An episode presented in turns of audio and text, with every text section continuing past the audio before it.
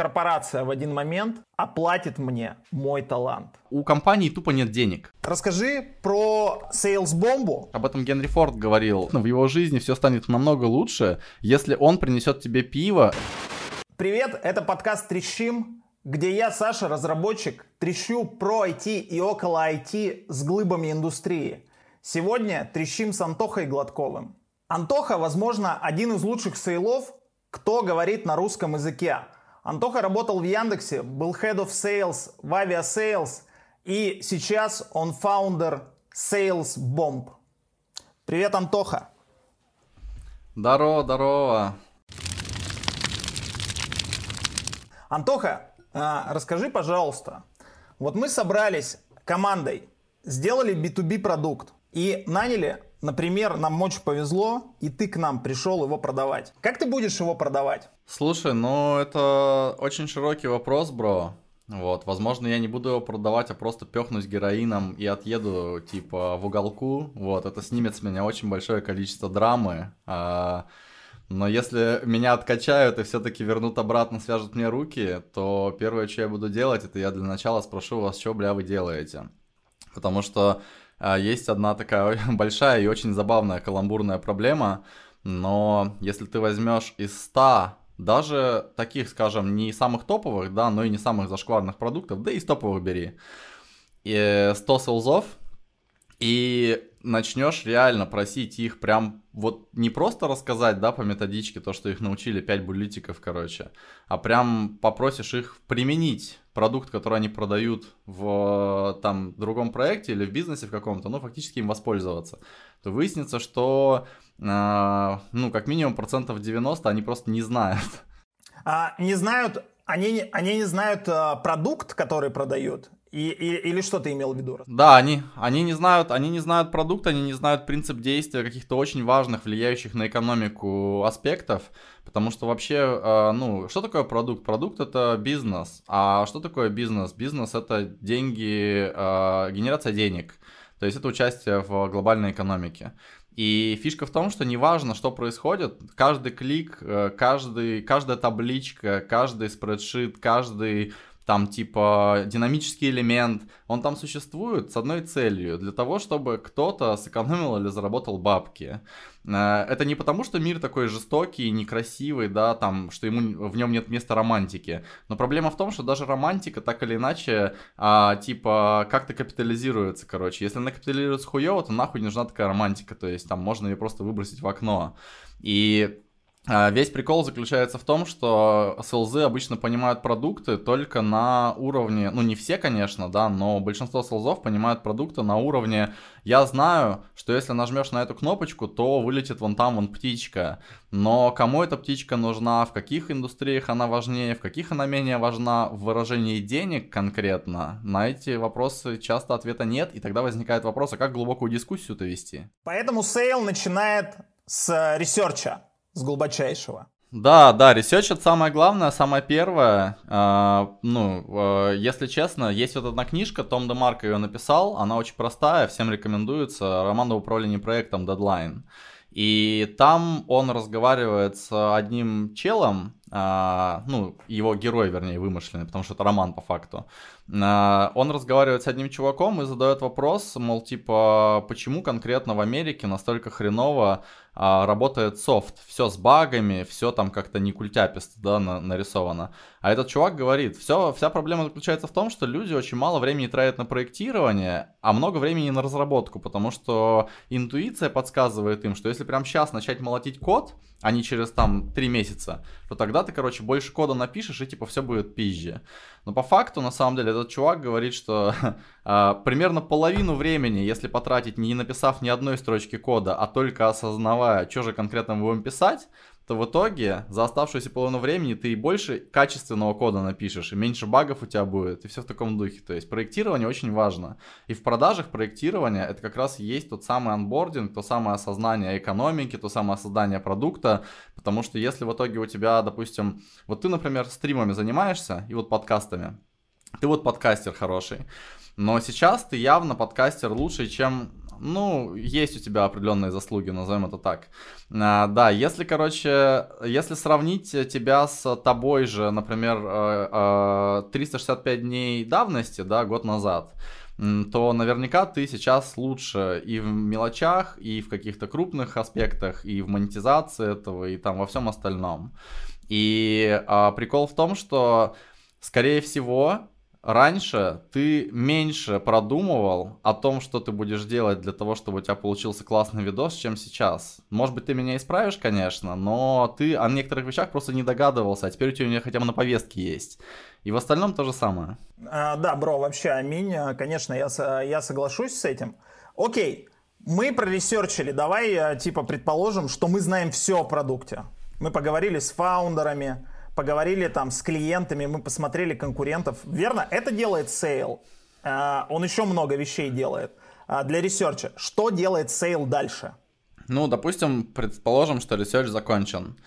А, дальше необходимо, ну, то есть сам по себе research уже пояснил, а, где конкретно какие деньги, как зарабатываются при помощи данного продукта. Либо эквивалент денег, там эффективность разного плана. Следовательно, мы уже понимаем, куда мы будем продавать, потому что у нас уже есть в голове понимание как бы вертикалей индустрии, где конкретно как востребовано, где конкретно что приносит.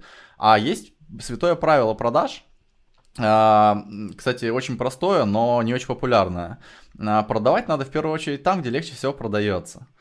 А, типа, э, это достаточно очевидно вроде, но как бы, к сожалению, не популярная мысль, потому что я никогда не слышал ее ни от кого.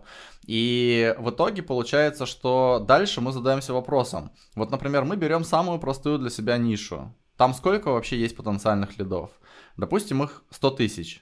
Если их 100 тысяч, значит, получается, мы ни до какой другой ниши никогда не доберемся, и она нахуй не нужна, потому что у нас здесь все замечательно, и мы вот сюда вот как бы идем. А, ну, тут нужно уточнить, а что это за ниша такая, где есть 100 тысяч лидов в B2B? Слушай, ну, э, допустим, Salesforce.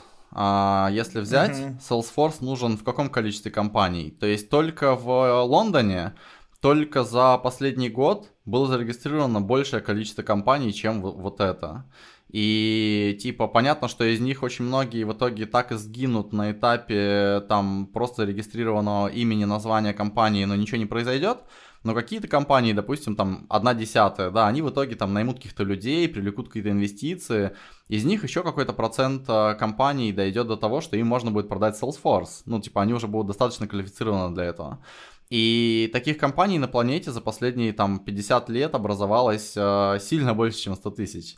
Вообще, в принципе, когда мы говорим про э, бизнес, вот, э, ну, ты знаешь, чем я занимаюсь э, сейчас. Сейчас еще уточнение. А сколько сейлов в Salesforce работает? Слушай, в Salesforce, э, ну, по, по разным данным, работает от 5 до 10 тысяч селзов, потому что, видишь, LinkedIn сам по себе, он не очень репрезентативен, потому что там вот, например, в категории Business Development и Sales, э, если ты Premium Insights посмотришь, там покажет цифры какие-то, допустим, 15 тысяч э, на сегодняшний день. Но а, туда попадают люди не только, которые занимаются конкретно sales, да, а еще и люди, которые там типа занимаются всякой разной там другой деятельностью, которая просто не подпадает под другие категории, и она ближе всего к sales и маркетинг и бизнес development, поэтому это туда попадает. Но а, забавная хуйня заключается в том, что а, с каждым годом количество людей даже в такой компании, как Salesforce, а, увеличивается а, на какие-то там десятки процентов.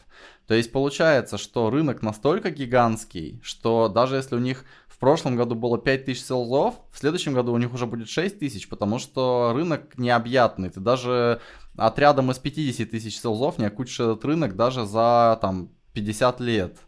А, то есть вообще рынки, по идее, действительно, на которых есть смысл B2B делать, они сильно больше, чем обычно человек себе представляет, потому что человек мыслит э, некорректно, он мыслит в виду своих собственных наблюдений. И вот из-за этого, например, люди многие допускают ошибку. Они, например, говорят, да, я, кажется, уже всех на рынке знаю, да, я уже во всех топовых компаниях поработал. Но, типа, это всегда неправильное утверждение, потому что только за прошлый месяц на твоем рынке зарегалось 100 компаний, в каждой из которых работает, допустим, там, пускай даже по 15 человек. Ты что, знакомишься в день, блядь, с полутора тысячами людей? Я что-то очень сильно сомневаюсь, короче. Ну. Рынок фронтенд конкурентен и изменчив. Это факт. Еще в 2010 году были востребованы языки верстки, такие как HTML и CSS. А больше всего платили за JavaScript. С 2015 года пришла тильда, и людей, знающих только CSS и HTML, не осталось, как и знающих только JavaScript. Сейчас больше всего платят за знание React, Vue, Angular и TypeScript. При такой изменчивости рынка открывается окно возможностей залететь в фронтенд разработку. Ребята из Result School обучают профессии фронтенд разработчик с нуля за 7 месяцев. Вы наверняка спросите, почему я должен идти обучаться именно к ним? И я отвечу, Result School круты потому что они понятно объясняют преподаватели действующие разработчики. У них в программе есть отдельный модуль английского для IT. Они обучают проходить собеседование. Эти уроки ведет профессиональный HR. Каждое задание проверяется вручную куратором.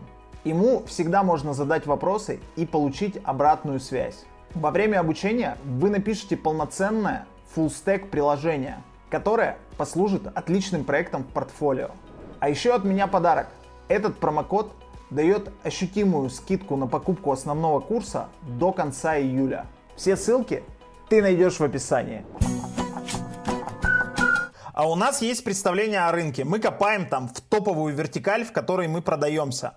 Что мы дальше делаем? Дальше, когда мы понимаем, кому мы собираемся продавать, а, по сути, нам надо а, написать нечто выдающееся, нечто замечательное, нечто потрясающее и очень глубокое, а, потому что все остальное, ну, уже написали, и оно уже не работает. Типа, как обычно пишут типичные там представители B2B-шных компаний. Вот особенно это клево видно, когда переезжаешь в Лондон, и у тебя написано, что ты фаундер, да еще не в первой компании. Тебе долбится там типа в день 30-40 там человек, которые тебе всякую разную B2B предлагают. Если их, короче, копипастить и просто вставлять файлик, то в итоге ты обнаружишь, что там, ну, типа, 80% символов просто бесконечно повторяются. То есть там, типа, здравствуйте, Антон, типа, очень приятно познакомиться, я вообще-то расширяю свой нетворк, и вы очень хорошо бы смотрелись в моем нетворке контактов. Э, кстати, я еще работаю в такой вот компании. Не хотите ли со мной обсудить там за кофе, короче, как мы классно меняем бизнес там в UK? Ну, правильный ответ нет, не хочу, потому что если я с каждым таким чуваком кофе попью, короче, у меня клапан порвет. Ну, типа, объективно нет времени, как бы, есть чем заняться. А вот если, например, этот чувак бы написал мне, во-первых, очень красиво литературно, что уже само по себе необычно, потому что, типа, окей, то есть какой-то интеллектуал пришел, да, уже интересно. А что значит литературно? Что значит литературно? Он что, блядь, метафоры какие-то употребляет, синегдахи и сравнения? Что это значит литературно? Культурно. Ну не, не синегдахи, конечно, то есть здесь тоже перебор был бы, если к тебе человек придет и начнет как Гоголь там тебе затирать, то ты подумаешь, что он ебанутый, при условии, что он просто всего-навсего хочет тебе продать свое B2B говно.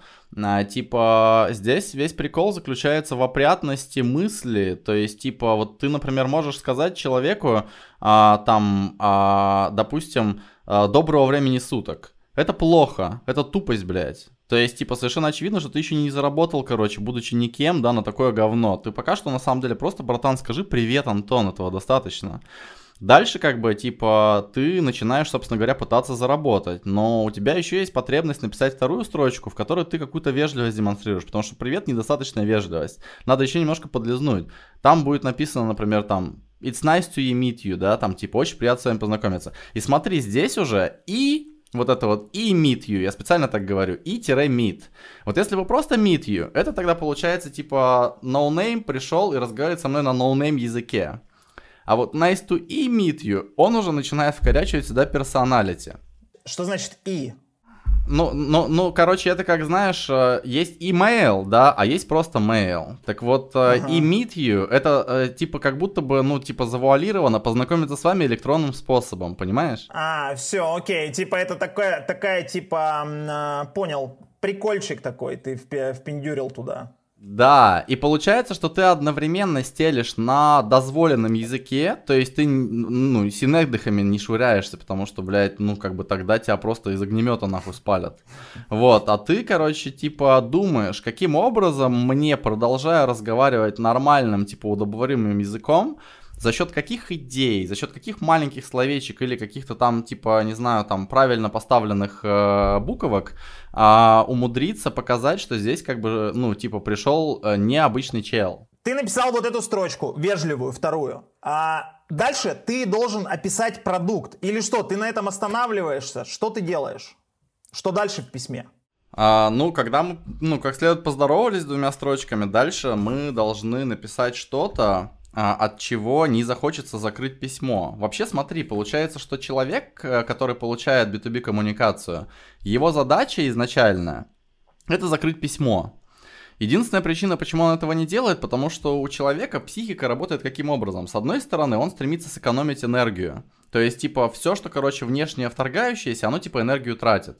Но психика, она э, хитрая, потому что э, иначе бы эволюция не работала. Для того, чтобы она не отвергала вообще все входящие возможности, она заставляет человека сомневаться, и есть такая презумпция невиновности. А что, если это конкретно письмо все-таки заебись? Следовательно, когда человек читает письмо, он очень предвзято его читает, и он ищет, до чего доебаться, чтобы, сука, закрыть его. И вот, соответственно, когда ты просто говоришь... Э, если ты, например, говоришь сине, синегдаху ему сразу сходу, да, он сразу закрывает, потому что пошел нахуй. Если ты ему говоришь привет, там, типа, Александр или там привет, Джонни, у него пока нет причин закрыть, потому что это нормально, так все пишут. Ну, это нормально. Дальше, короче, он такой, типа, uh, hi, uh, it's nice to meet you. Кроме того, что так все пишут, он такой и meet you. Он такой на секундочку, блядь, прикольно. Ну, то есть, его, понимаешь, он даже это не осознал, но подсознание намного умнее, чем сознание. И у него просто вот этот спарк произошел. Его подсознание такое, типа, дало не, некоторый приятный импульс, что сейчас происходит нечто экстраординарное в ординарном ключе, в ординарном поле. Дальше, короче, а, нам надо бицуху показать, потому что если мы начнем свою лебединую песню про то, что мы там что-то где-то накодили, и этот человек думает, да мне поебать, что ты там сделал, братишка, даже если ты обосрался как бы в метро, да, и все это сняли на YouTube, выложили, какая мне нахуй разница? То есть, соответственно, не надо говорить про то, что я там типа сидел и страдал там над кодом, всем похуй. То есть, типа, надо, короче, какую-то бицуху, следовательно, но при этом мы не можем просто сразу с бицухи начать, потому что ты сразу скажешь, я работаю с Apple, с Facebook, ну, это странно, то есть ты тогда, получается, какой-то очень пафосный, нихуя себе, ты еще вообще ничего не сказал, а уже работаешь с Apple. Тоже похоже на долбоеба, закрыть. То есть, получается, понимаешь, мы между двух огней, с одной стороны, надо быть очень конкретным, а с другой стороны, не надо быть слишком конкретным. И mm-hmm. то же самое в отношениях с девочками в баре или в клубе, то есть там то же самое, по идее, там ты пошутишь, бля, нихуя, он думает, что он слишком умный, ты, короче, там, типа, начнешь с того, какие у тебя красивые глаза, и бать шаблоны, пидорас. Там, типа, ты такой, типа, можно ли вас чем-то угостить? Да ты кто такой, короче, иди свою мамку угости. То есть, на самом деле, да, для любого варианта есть пошел нахуй. И, соответственно, надо как-то так вот действовать, чтобы, короче, типа, девчонка такая, типа, вау, что-то как-то слишком логично, что-то как-то слишком классно. И хоп, и как бы ножки раздвинулись. И в итоге, а, да, и в итоге, короче, а, получается, что с письмом то же самое. То есть я, например, допустим, я продаю продукт, а, допустим, Data Milk. Вот у нас есть клиент, очень прикольные ребята из э, headquarters типа Google, из а, Mountain View. 7 лет они там корпели над Big Data, короче, дата сайентисты, и они сделали продукт, который позволяет на 7% поднять конверсию. Не спрашивай меня как, короче, а то мне придется тебя убить. И uh-huh. в итоге, типа, я пишу, например, да, там, I'm from uh, datamilk.ai. Uh, типа, это вот все, что я могу себе позволить, потому что это все еще удобоваримо, но если я буду там что-то еще к этому приписывать, короче, я сразу же нахуй пойду. А, и дальше я могу уже прям написать через запятую. Наша технология увеличивает конверсию на 7% для там и три бренда перечислил, а желательно еще и в скобочках указал после каждого бренда их э, э, литеру акции на NASDAQ. Потому что, понимаешь, смотри, вот как показать бицуху? Ты можешь как бы говорить, я очень сильный пацан. Все такие думают, да, он еблан какой-то выебывается. А можешь, короче, например, да, случайно обронить, типа, э, э, платиновую карточку Barclays, которую дают только, не знаю, миллионерам. А на самом деле, как бы, многие могут не знать, что это такое, поэтому тебе это не поможет. Ты еще, кроме этого, должен сверху обронить, блядь, э, очень красивый, яркий, э, типа, чехол от очков Гуччи, э, и чехол ты купил в Баленсиаге, он еще стоит косарь, а потом после этого у тебя еще невзначай должна пикнуть Феррари припаркована неподалеку, потому что случайно нажал на кнопку на, ну, типа, на, на, на брелке, да? И вот тогда ты вроде ни одного слова не сказал, сказал, а все поняли, слушай, походу у чувака есть бабосик. И вот это в скобочках, когда мы литеру указываем акции на NASDAQ, тех компаний, которые с нами торгуются, это уже не какие-то no-name компании, а это уже компании, которые, блядь, IPO прошли, они на NASDAQ торгуются. Понимаешь, мы ничего не сказали, ну особо, но мы очень много долили value. И дальше вот так вот по буквенно, по символьно, пословно, запятые там, типа, каждые мы выкорячиваем, да, для, так, для того, чтобы человек читал, и у него не было ни одной причины, сука, перестать читать. То есть мы ему не даем причин. Главная метрика, которую, на которую вы смотрите, когда пишете письмо, это response rate. Расскажи, какого вы response рейта добиваетесь, какой он по рынку у других? Слушай, ну это предмет, конечно, для, ну, э, понтов наших, э, потому что... Так, братан, братан, мы тебя позвали здесь хорошенько повыебываться. Ты уже это делаешь. Продолжай, ёпта. Кайф, респект. Да, ну короче, но при этом самое смешное, что я потом дальше еще и себе соль на рану посыплю, если ты не возражаешь. Mm-hmm. Типа, с одной стороны, да, response у нас потрясающий, даже на самых говнопродуктах, благодаря тому, что мы так сильно задрачиваемся по тому, как должны письма выглядеть, и э, research глубокий проводим, чтобы эти письма выглядели действительно глубоко. А, а, у нас получается на самых говнопродуктах сделать 7-9% в первый же месяц работы за 30 дней. А, mm-hmm. Типа, а, чтобы ты понимал, у остальных на рынке, дай боже, чтобы было 0,3, 0,5, если мы говорим про продукты без какого-то бренда. То есть, понятно, если там мы Тинькофф продаем, у нас там с первого же месяца 70%. Но если мы продаем продукт, который еще никогда не светился, там у него не супер большой brand clout или вообще нет brand clout а и так далее, попробуй, покажи там большой response rate. Никому нахуй не интересно. У них нет в голове этого бренда, следовательно, это довольно быстро отсеивается у большинства людей. И но это только у говнопродуктов и только если это пессимизм. А если оптимизм происходит, то есть, например, у нас начало получаться, мы поняли уже, кого конкретно тачить, да, мы уже там примерно оптимизировали, а, а, какие все-таки тексты работают лучше, у нас получается 30%. То есть из 100 компаний, которые мы долбимся, с нами 30 компаний поговорит. Это в B2B, ну типа, очень круто. 30% а, на говняном продукте. Да, 30% на продуктах без ярко выраженного а, типа пиара и без ярко выраженного бренда. То есть это когда ты, у тебя нет ничего, чем ты можешь зацепить аудиторию, кроме того, насколько филигранно ты рассказываешь о том, что ты принес. С нами покоммуницировало там 30% э, в лучшем случае. 70% э, с нами не коммуницируют. Но это большая аудитория, и до нее надо добраться. Как ты добираешься до этого, до этой аудитории? Смотри, э, я помню, меня когда-то спрашивал Костя Калинов, а потом очень сильно угорал над ответом. Так, давай, давай, э, давай контекста навалим. Костя Калинов — это founder Aviasales. Да, где я работал. Короче, в итоге Костя Калинов э, задавал мне вопрос. Слушай, братан, ну вот смотри, у нас есть, короче, там типа 150 э, авиакомпаний и крупнейших э, агентств по продаже авиабилетов, которые нам в нашем метапоисковике очень сильно нужны. А за какой срок, как ты думаешь, мы их типа сможем а, закрыть? Ну, сделать нашими клиентами. Я ему тогда сказал, смотри, первая часть ответа, мы закроем их всех. Вторая часть ответа. Только я не знаю, за какой срок. может быть, за год, а может быть, за 15 лет. Я понятия не имею, как я могу угадать. И здесь то же самое. То есть, а, вот а, если мы получили 30% ответов от 100 а, компаний, которые мы долбили, то я не могу тебе сказать, как быстро по какой причине, я не знаю, не ответили все остальные 70%. Потому что, знаешь, например, есть же еще вещи рыночные, которые мы не можем знать, но которые гарантируют, что ответа не будет. Например, а, у компании тупо нет денег.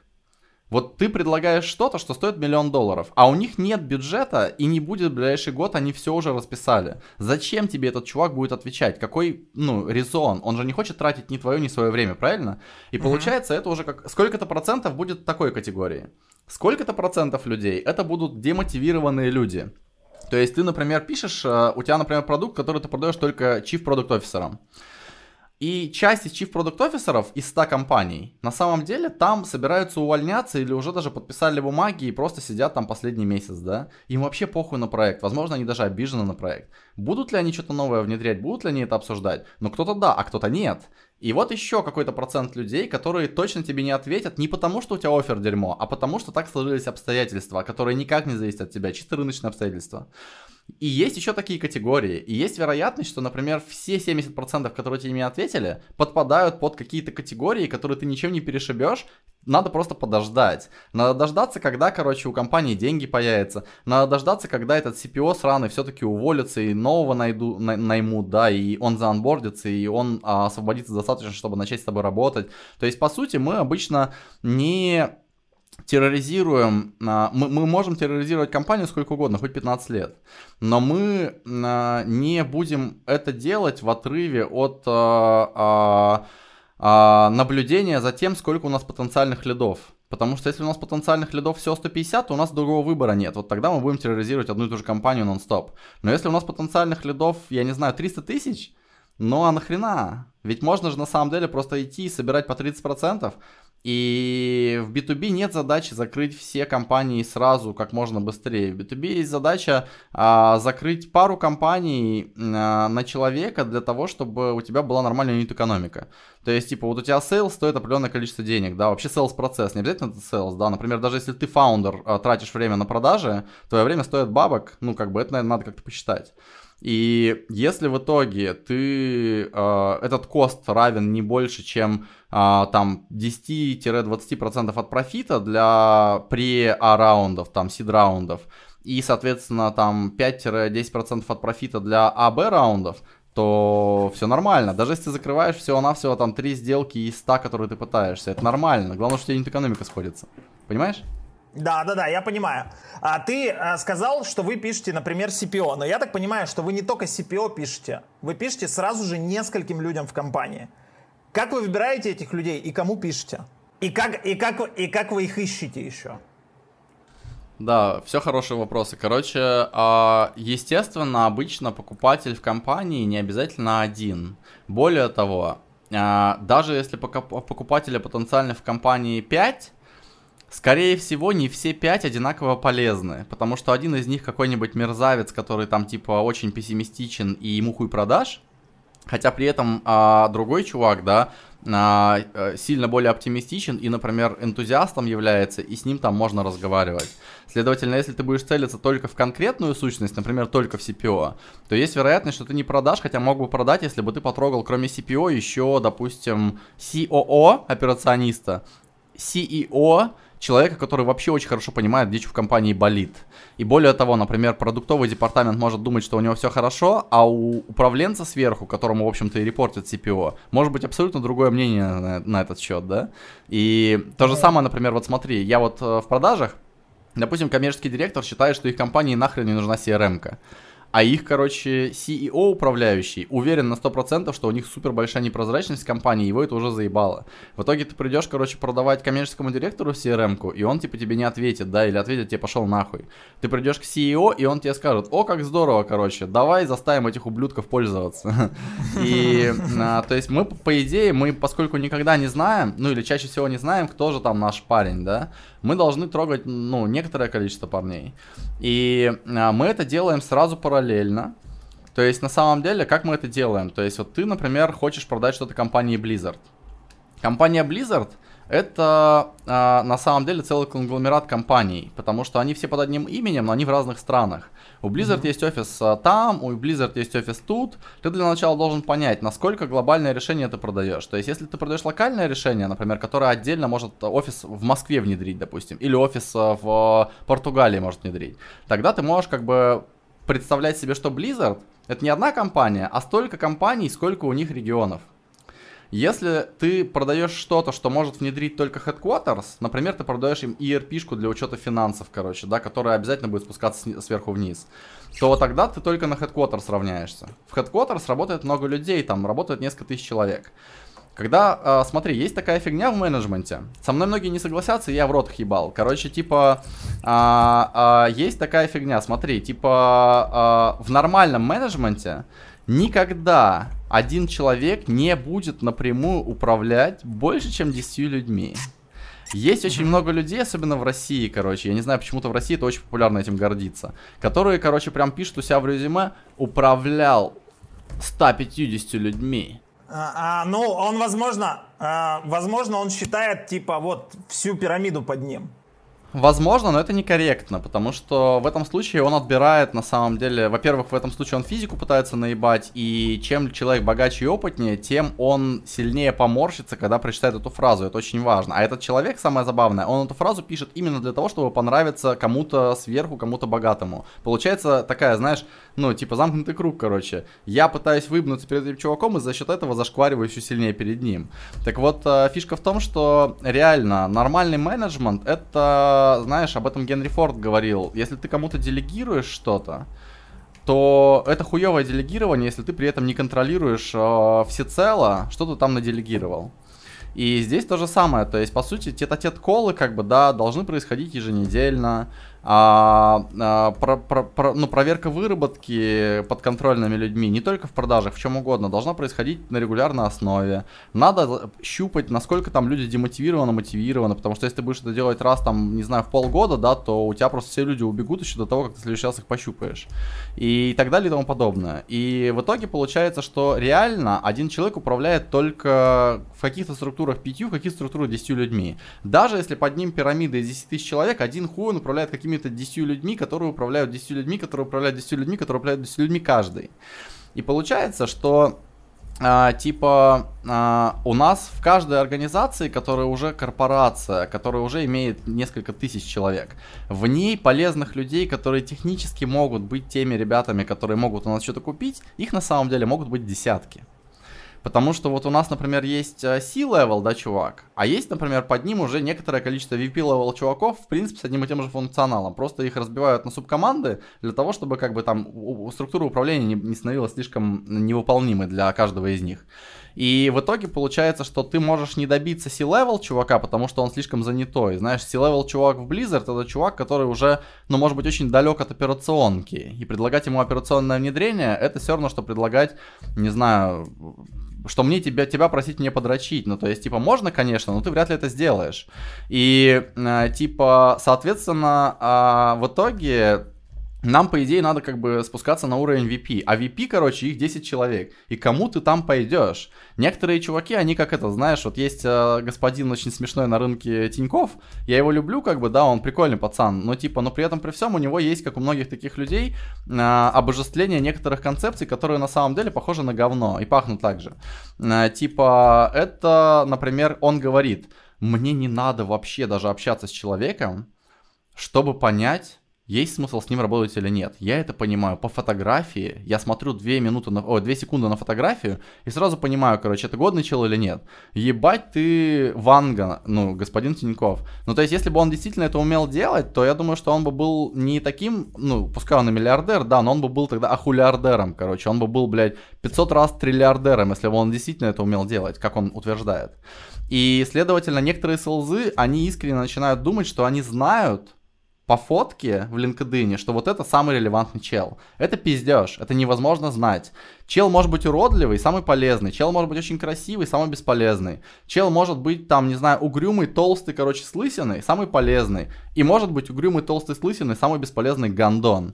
И а, тебе для того, чтобы понять, а, типа, кто из них кто, тебе надо на самом деле просто написать им всем и посмотреть, блять, ответят они тебе или нет. Вот классная проверка на самом деле. Лучше никто не придумал еще.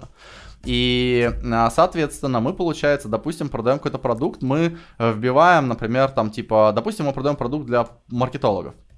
Мы вбиваем, короче, там, маркетинг, менеджмент э, at Blizzard. И вот в нам LinkedIn. показало, допустим, в LinkedIn, или, в, или ну, в там надо обязательно...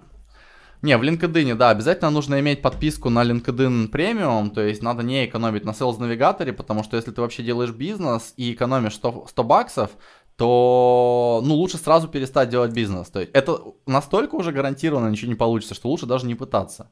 То есть, типа, ну, как бы не надо экономить такие деньги. Соответственно, в итоге, особенно на инструменты, э, соответственно, в итоге этот человек э, вбивает э, туда, типа, ну, маркетинг-менеджмент, ему выдает, допустим, 100 человек. И он среди этих 100 человек, уже используя опыт, смекалку, ну и какие-то рассуждения, да, он уже такой смотрит по уровню сеньорити, ищет там самых сеньор и субсеньор людей.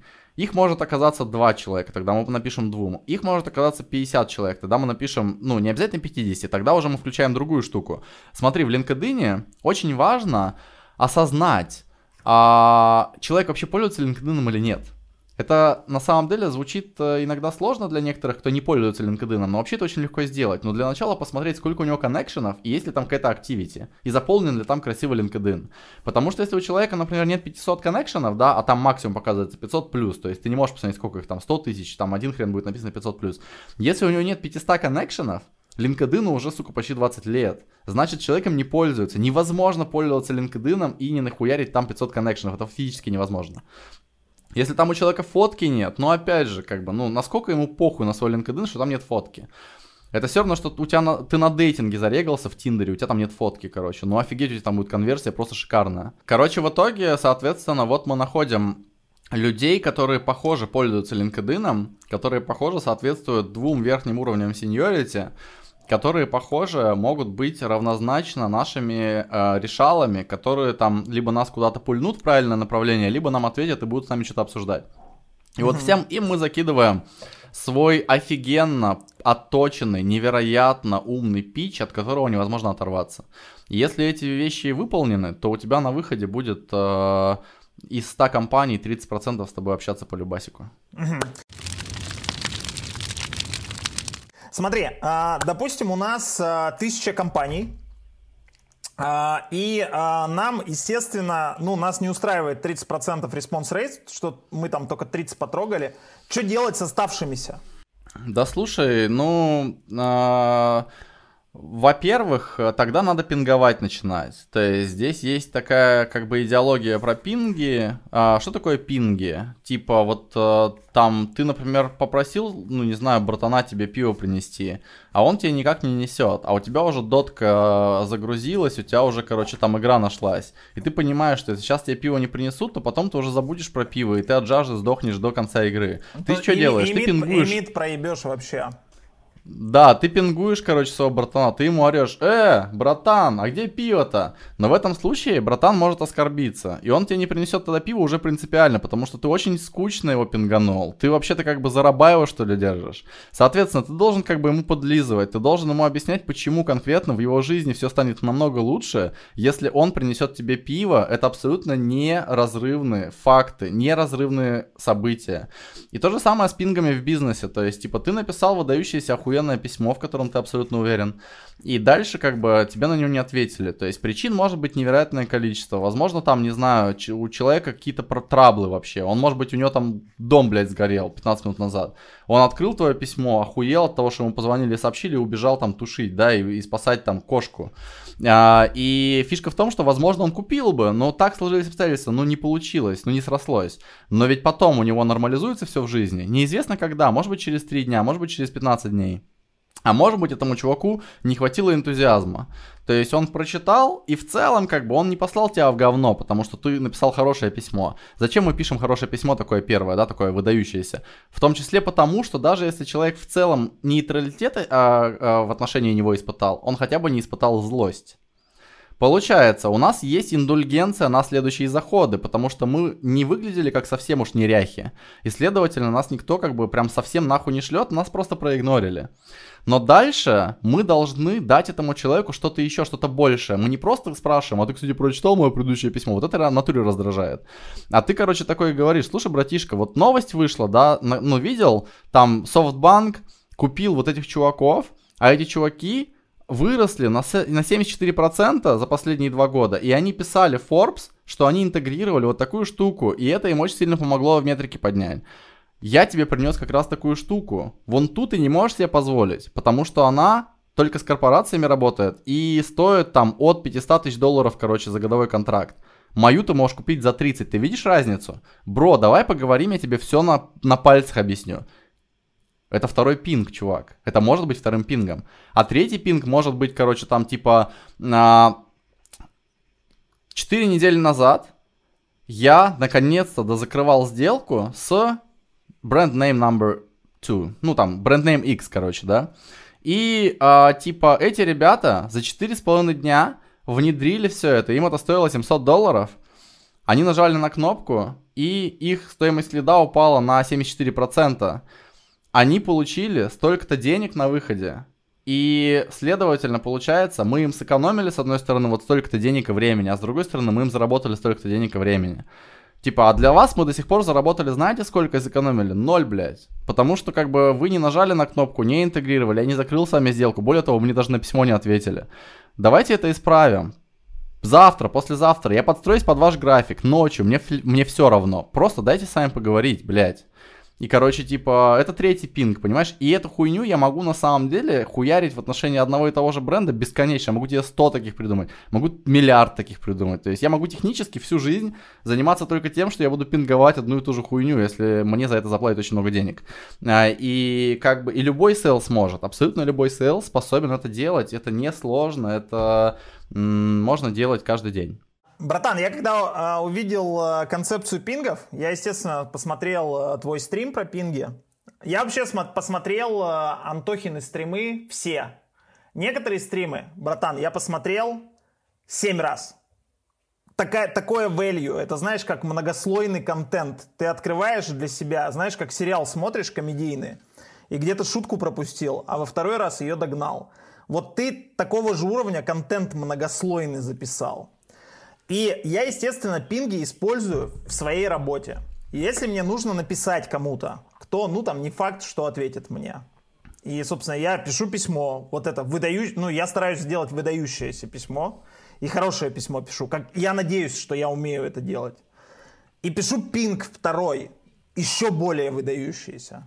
И все, как правило, если у тебя коммуникация, там тебе не нужно что-то продавать, а, например, не знаю, ты на подкаст, например, зовешь, а, все, со второго раза у тебя отвечают, смотря на это письмо. И эту штуку я использую. Это настолько полезная вещь, что я просто не знаю. Спасибо тебе, мужик, вообще.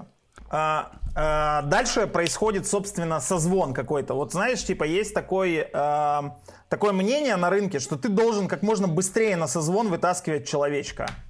Как можно скорее. Давай, давай, давай, давай. А, что делается дальше в сделке? А ты знаешь, а, а, действительно, ну в B2B конкретно, да, без созвона ты сделку просто фактически не закроешь, особенно если это большой чек. Люди хотят тебя послушать, люди хотят обсудить, ну то есть совершенно очевидно созвон там должен быть. Но а, проблема в том, что если люди слишком сильно давят на созвон, часто бывает такое, что тебе написали письмо первое, а у тебя в этом письме 30% от всего, что тебе написали, это как бы приглашение на созвон. А, это же достаточное давление, да, 30% контента только типа про созвон. И а, типа это как раз отвращает. То есть некоторые считают, что вот если прям давить call to action, блядь, да, то это как бы типа увеличивает э, конверсию. Это возможно и так, на, на слое населения там типа, ну, я у мамы ебанашка. Но на слое населения, короче, там типа я у мамы инвестор, блядь, в 15 стартапов, короче, да, миллион долларов каждый положил. А, понимаешь, человек сам может догадаться, что ему нужен созвон. Ему не надо об этом кричать, он типа не тупой. Литература, короче, это в первую очередь логика и во вторую очередь слова. Многие это не понимают. То есть, типа, вот что люди себе многие позволяют, даже когда пишут, мягко говоря, ну, типа, богатым занятым людям. Они такие, типа, Пожалуйста, не стесняйтесь задавать мне вопросы, если у вас какие-то появятся. Да ёб твою мать, ты пишешь, короче, CEO там международной компании, ты реально считаешь, что этот чувак будет стесняться, короче, тебе вопросы задавать, если у нее появится? Ну, то есть, понимаешь, сам по себе факт того, что ты об этом пишешь, уже говорит о том, что ты не владеешь текстом, ты не владеешь логикой, ты не владеешь разговором, а ты просто шаблонно пишешь. Потому что совершенно очевидно, что этот чувак, если у него, блядь, будут вопросы, он их тебе задаст, он тебе вообще не стесняется, поверь.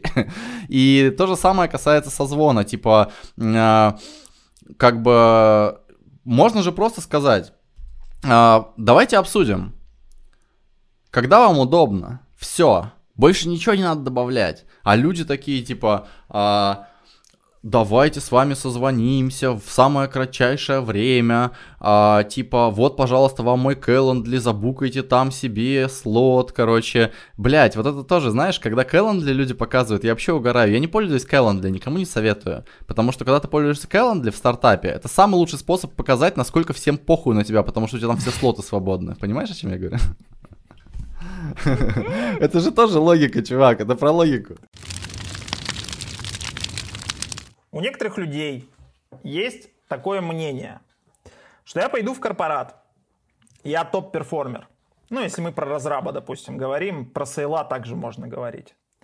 И я перформлю, я понимаю, что я перформлю в пять раз э, лучше, чем вот все распездалы рядом. Раз, два, три. В пять раз лучше их э, перформлю.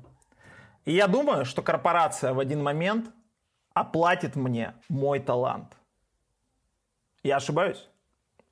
Ну, это забавно. То есть, э, вообще, ну, э, я вот когда работал, короче, сам э, в Яндексе. Яндекс очень хороший пример, и Google хороший пример. Вообще, когда ты работаешь в такой корпорации, уже очень богатой, да, на 5 плюс тысяч человек, там многие талантливые люди с этим сталкиваются, и это ввергает их э, в депрессию, в непонятку, там, назови как хочешь. А, вот э, сидит, короче, там Вася рядом с тобой, и этот Вася делает, допустим, там 500 тысяч долларов э, продаж. А ты талантливый чувак, который работает сильно больше, чем Вася, сильно лучше, чем Вася, и ты делаешь, например, продаж на 10 миллионов долларов. У Васи изначально оклад, который он согласовал, был 100 тысяч долларов э, в год. Ну, это нормальный как бы оклад, такого типа mid, senior, стартового левела senior спеца в продажах, допустим, в Лондоне или в Штатах. Не, в Штатах дор- дороже, в Штатах это от 150 тысяч начинается, mid, senior. И а, типа, и у тебя, естественно, такой же оклад, он, бля, у всех одинаковый, там вилка, она не очень сильно прыгает в обе стороны, то есть, типа, и ты, и этот чувак, одинаковую будете иметь зарплату. Но есть еще бонусы. А бонусы, короче, вот когда мы имеем дело со стартапами, почему выгоднее намного работать в стартапах? Стартапы, они fucking desperate. Они еще не знают, как зарабатывать деньги. Если ты пришел в стартап, короче, на ранней стадии, и ты можешь там из воздуха, а бездев это на самом деле создание денег из воздуха, да, ты пошел попиздел, хоп, деньги упали, ничего себе, бля, магия уличная. А, типа, тебе готовы с этого делиться, лишь бы ты, не дай бог, не ушел, лишь бы ты, не дай бог, не перестал там создавать деньги из воздуха. Понятно, что они тоже жадничают, потому что это в природе человеческой. Они пытаются тебя как-то отжимать, да, но если ты не отжимаешься, то окей, тебе там платят. Но как только в стартапе появляется инвестор следующего раунда, он говорит такой, ребята, как бы вы что делаете, блядь? Я как бы недоволен вашими метриками. Я буду доволен вашими метриками, если мы внедрите все рыночные явления, которые на рынке при, ну, признаны для юнит-экономики да, э, релевантными. И все крутится вокруг юнит-экономики, то есть получается, что селзы должны зарабатывать, допустим, не больше, чем там 3-5-10, в зависимости от стадии бизнеса, 15, да, если это совсем ранняя стадия, процентов от того, что они приносят чистыми. А, и получается, что а, типа у тебя сразу же ты супер талантливый чувак, очень много денег приносишь, а другие чуваки приносят мало или ничего. Получается, мы юнит-экономику меряем по средним значениям. И получается, что, короче, талантливых людей, естественно, всегда будет сильно больше, чем бездарных. С сильно меньше ты имеешь в виду? Сильно меньше, а, ты хотел сказать. Да, да, сильно меньше, сильно меньше, конечно. То есть, получается, на 15 опездалов, которые там еле-еле в ноль выходят, если там в лучший месяц, да, талантливый будет, короче, приносить, допустим, x10 от uh, своей зарплаты. И в итоге его вот деньги, которые он приносит, короче, они, ну, используются для того, чтобы оплатить э, делегу для всех остальных, короче, чтобы все было в юнит-экономике. И в итоге, как бы, для того, чтобы это все балансировало на растущих компаниях, типа, которые растут до уровня Гугла, Фейсбука, в итоге произошло такое наебалово. они, короче, решили, а зачем вообще, в принципе, нам иметь какую-то там процентную, сложную составляющую от контракта, если мы можем мотивировать тупо окладом. То есть, типа, вот у тебя есть таргет, допустим, ты очень талантливый чувак. Ты, значит, получается, таргет можешь выполнить большой, допустим, пару лямов ты напродавал за квартал на пару лямов, и тебе за это дали, блядь, бонусом, ну, один накладик сверху. То есть так ты зарабатывал, допустим, 10 а, тысяч минус налог 5 тысяч, и тебе еще пятерик как бы накинули. Вот и того у тебя десяточка. И прикол в том, что а, а Васе также 5 тысяч отгрузили, который продал на там 100 тысяч, ну там 200 тысяч. Конечно, конечно, потому что его тоже надо мотивировать. И, это и у него свой мотивации. план есть. У него свой план, типа, есть. Он отличается. У от него твоего. свой план. У него, у него свой план намного меньше, то есть получается, что как, э, они специально поэтому говорят, там, никто не должен знать, сколько зарабатывает там твой коллега, это же специальная мистификация вся происходит, да, в корпорациях, потому что, короче, типа, твой Вася, сосед, он, короче, в итоге напродает на 150 тысяч и будет такой же оклад иметь, а у него таргет, короче, допустим, не знаю, те же 150, вот он выполнил таргет, короче, и получил свой бонус еще один оклад, и того он получил десятку. Ты, короче, в прошлом квартале умудрился продать на полтора миллиона. То есть в 10 раз больше, чем Вася. И тебе, соответственно, сказали, ну ты же вот так вот умеешь, да, поэтому как бы тебе таргет, блядь, будет теперь лям 700. И есть вероятность даже, что этот Вася, короче, он в итоге выполнит таргет э, на 150к и получит 100% бонуса. А у тебя какой-то клиент сорвется, и ты недовыполнишь лям 700. И ты получишь, сука, меньше зарплату, чем этот Вася, потому что ты не смог выполнить свой несправедливый на самом-то деле таргет. И, и менеджер, скорее всего, не сможет разрулить, потому что менеджер твой в такой структуре, как какой-нибудь Facebook или Google, это наемник, наемник, наемника, наемника, наемника, наемника, которому, если он, не дай бог, попробует там за, тебя побороться, там ну, хуем по губам поводит в четырех проекциях, как бы он получит просто 5D разврат себе в лицо. И, э, типа, соответственно, ему проще нихуя не делать и не защищать тебя, а проще смотреть, как ты потихонечку загниваешь, демотивируешься и съебываешь, как бы, в стартапы зарабатывать нормальные бабки. То есть а, корпорат не оплатит тебе талант? А что тогда делать э, там пацану или девчонке, которые хотят, чтобы их талант оплатили?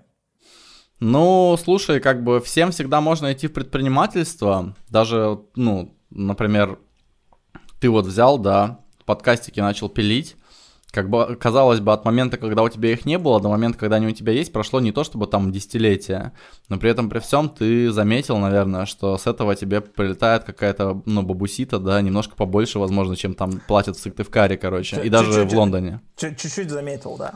Ну, пока до Лондона да, дошел, да. но Сыктывкар уже как бы преодолел, да.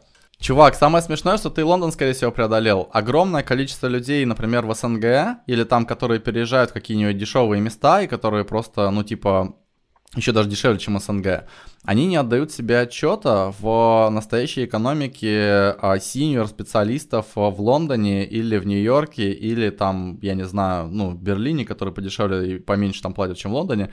Короче, в Лондоне, чувак, чтобы ты понимал, когда чел работает C-level, C-level, то есть он, блядь, ебать, коммерческий директор, или коммерческий там, или, или CTO, да, Chief Technical Officer. Вилка от 150 до 220 тысяч фунтов в год, минус налог 50%, даже чуть больше на такую сумму, а, то есть делим пополам, а квартира, короче, в нормальном месте, в которую без слез можно зайти, уж если ты такую карьеру построил, да, наверное, как бы, ну тебе хотелось бы не жить в дерьмовой квартире. А, типа, стоит еще, ну, скажем, 3 3 500. А теперь на калькуляторе посчитай, сколько у тебя осталось, короче. То есть по факту, на самом деле, э, типа, всех обокрали, братан. Ну, типа, вот. Экономика жестокая. Расскажи про э, Sales Bomb. Что вы делаете? Сколько вы стоите и что вы делаете? Окей, я начну с того, откуда это все получилось, потому что это позволит потом понять все остальное намного лучше. Типа, а, изначально, когда вот я делал свой стартап а, в, на Бали, а, типа CRM-ку, fucking CRM, у нас плохо получилось ее сделать, потому что мы не умели управлять разработкой, но у нас получилось продать MVP-шку, написанную на коленке, откуда там баги сыпали со всех сторон.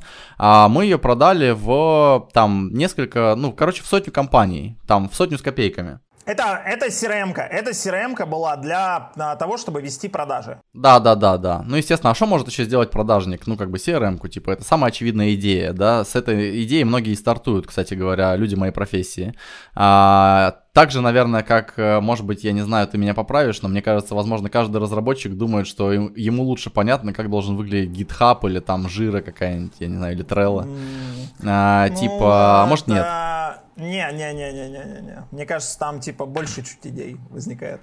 Так вот, короче, в итоге у нас, э, типа, получилось ее продать в 100 компаний, но стало понятно, что денег недостаточно, чтобы из нее делать большой бизнес и деньги при этом мои заканчивались, которые с опциона получил от авиасала. И я, соответственно, объявил рынку просто в Фейсбуке, а на Фейсбуке, кстати, у меня была странная девиация, как бы с 2013 года, я время от времени пописывал э, абсолютно без какой-либо цели, невероятного размера статьи, там, по часу прочтения, короче, текстом, а, на которую, собственно говоря, и слетелась там какая-то первая аудитория, которая мне, в общем-то, имя сделала на рынке, то есть это люди были, которые такие, нихуя ты, бы ну, как можешь, пацан, ну, там, типа, когда ты на час пишешь текст, да не какой-нибудь, знаешь, там, типа, 5 секретов, блядь, мастурбации во время звонка, а, типа, когда ты там, типа, какую-нибудь супер глубокую хуйню толкаешь в течение часа, да, очень сложную, завуалированную, то люди это, как бы, ну, э, ну, удивляются, что так можно было. И в итоге, типа, э, э, я, короче, такой же пост написал о том, почему у нас не получилось э, сделать э, бизнес э, продуктовый, и почему мы при этом свободны, и нам нужны деньги, и мы не хотим нигде работать. Ну, такая, конечно, забавная лебединая песня, но тем не менее. И а, в итоге мне начали сыпаться в личку оферы. Меня тогда пригласили на работу. Это не пиздеж, чуваки. Это 300 с копейками компаний скинули мне офер, давай работать у нас. И я тогда подумал, короче, если меня настолько много людей зовет к себе работать, причем там были оферы из разных стран, там из Нью-Йорка были оферы, из, э, из э, Бразилии, короче, отовсюду. Ну и понятно, что это были русские фаундеры, так или иначе. Русских фаундеров на планете очень много, люди в России даже не представляют себе сколько, их там просто пиздец. В России 144 э, миллиона человек живет, а на русском языке в мире говорит 350 миллионов человек, чисто according to Wikipedia. Ну и, короче, в итоге я типа я начал этим людям предлагать, а давайте я вас поконсалчу. Типа, я одновременно и свободу не утрачу, которой я уже привык за там год, да, и при этом при всем какие-то бабки заработаю. И вот я начал консалтить. Я поконсалтил и понял, что консалтинг это полная хрень. То есть, типа, это в долгосрочной перспективе скорее уничтожает имя человека, чем позволяет заработать. Всякие разные большие консалтеры, а-ля McKinsey, а-ля там Deloitte, и KPMG и так далее, это чуваки, у которых не был старт, как у меня, да, там типа нищеброды из Новосибирска. У них был старт, если почитать, опять же, историю их развития. Кто-то знал директора правления партии американского крупнейшего банка, они взяли и его проконсультировали за 16 миллионов долларов, и так возникла компания McKinsey. Ну просто охуеть, короче, да, ну типа немножко не наш уровень. И я в итоге консультировал всякий подзалупный творожок рыночный, и а, типа так получается, что эти чуваки, они готовы были мне платить, знаешь, там типа из разряда, короче, там типа, ну ладно, сколько спиздишь, забирай, но если больше сотки спиздишь, как бы отрубим тебе башню, короче, что-то в этом духе. И я в итоге там еле-еле кушал, короче, и понял, что это что-то не круто, а эти чуваки, они еще и нифига не могли внедрить то, что я им советовал, потому что если бы они могли, тогда бы им нахуй был не нужен мой консалтинг. И это замкнутый круг.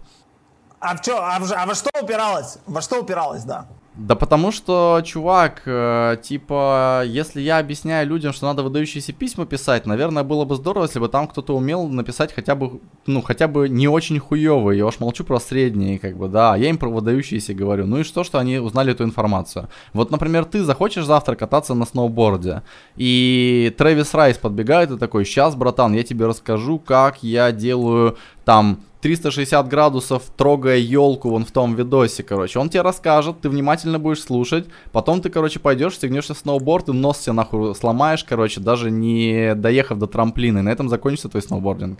Но я до, я до трамплина доеду, братан, я умею на сноуборде кататься. Но я понял мысль. Ну я понимаю, да, но я имею в виду не тебя. Я ж Сурала, я ж Сурала, пацан, понимаешь, а ты, ты из Сибири.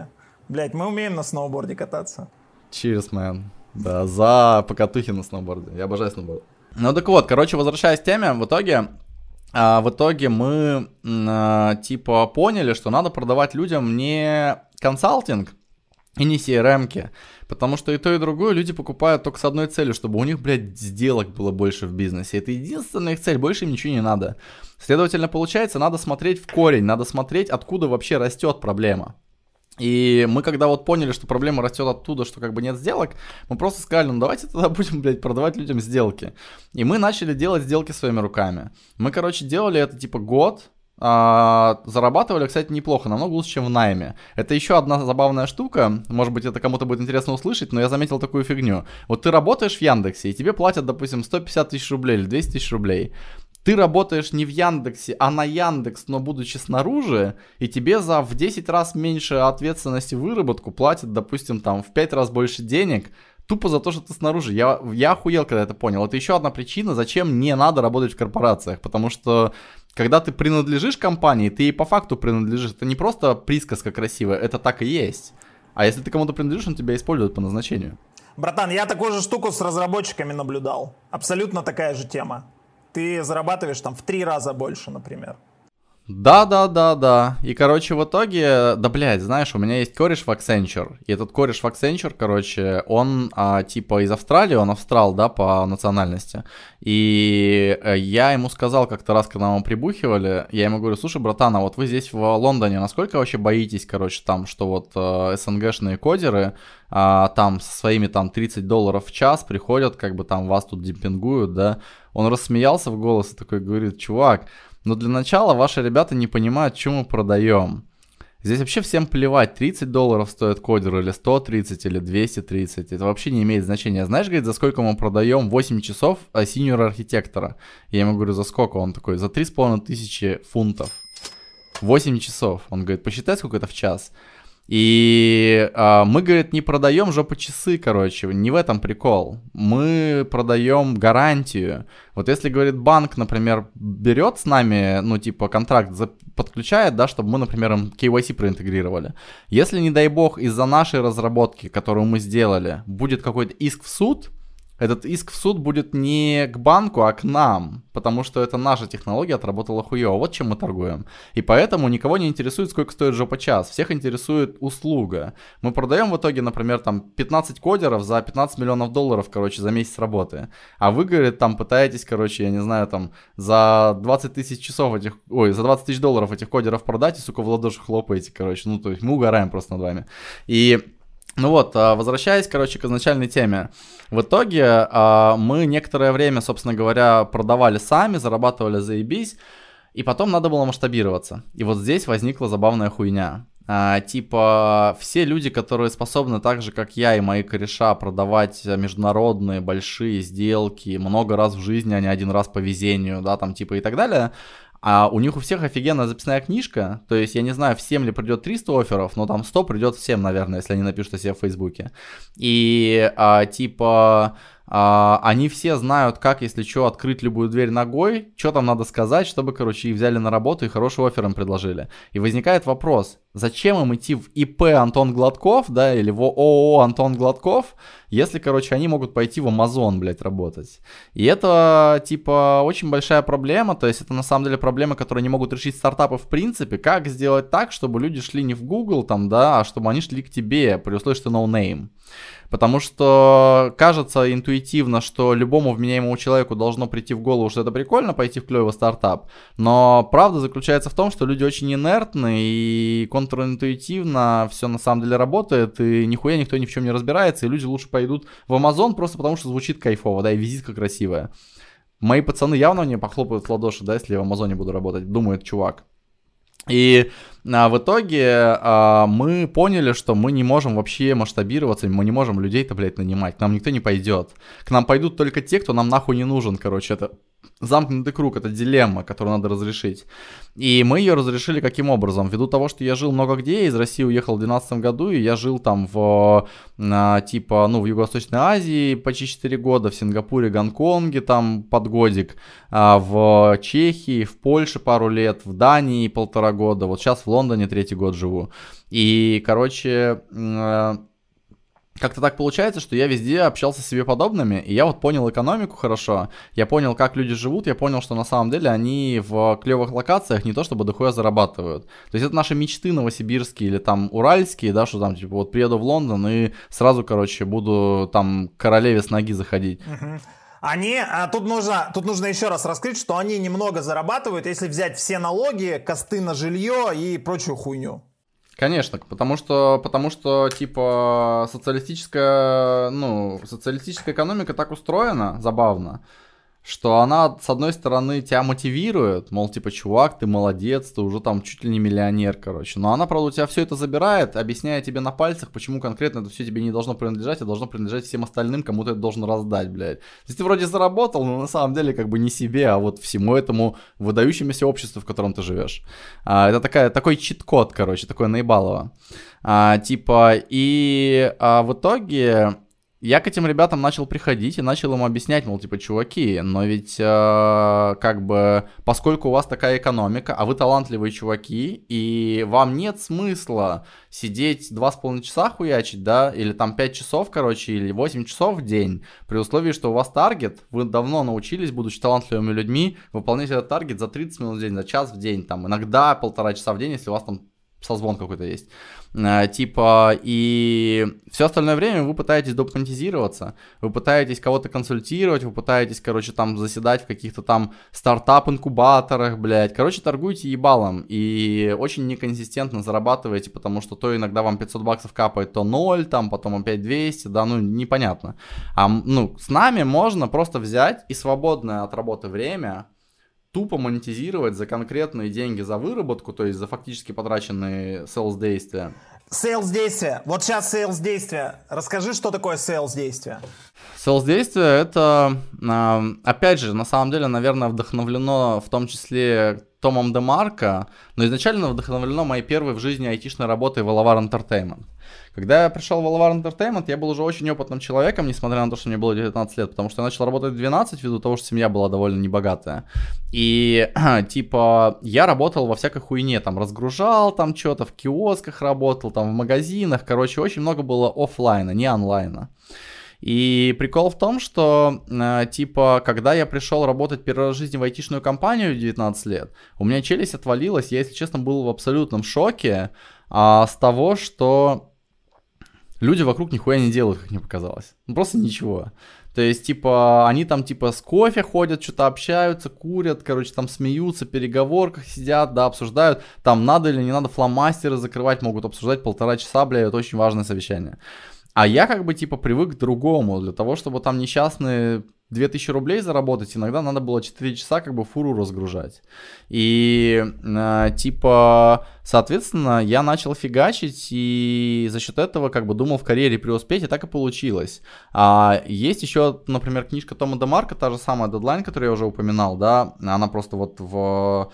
Она в этом тоже очень сильно помогла. Там главный герой общается с ну, скажем так, неким консультантом, который э, объясняет, что для того, чтобы, ну, получилось э, управлять компанией из 5000 человек и что-то прогнозировать, необходимо выработать э, так называемые функциональ... функциональные единицы коста на фактическую работу, а не на прибыль.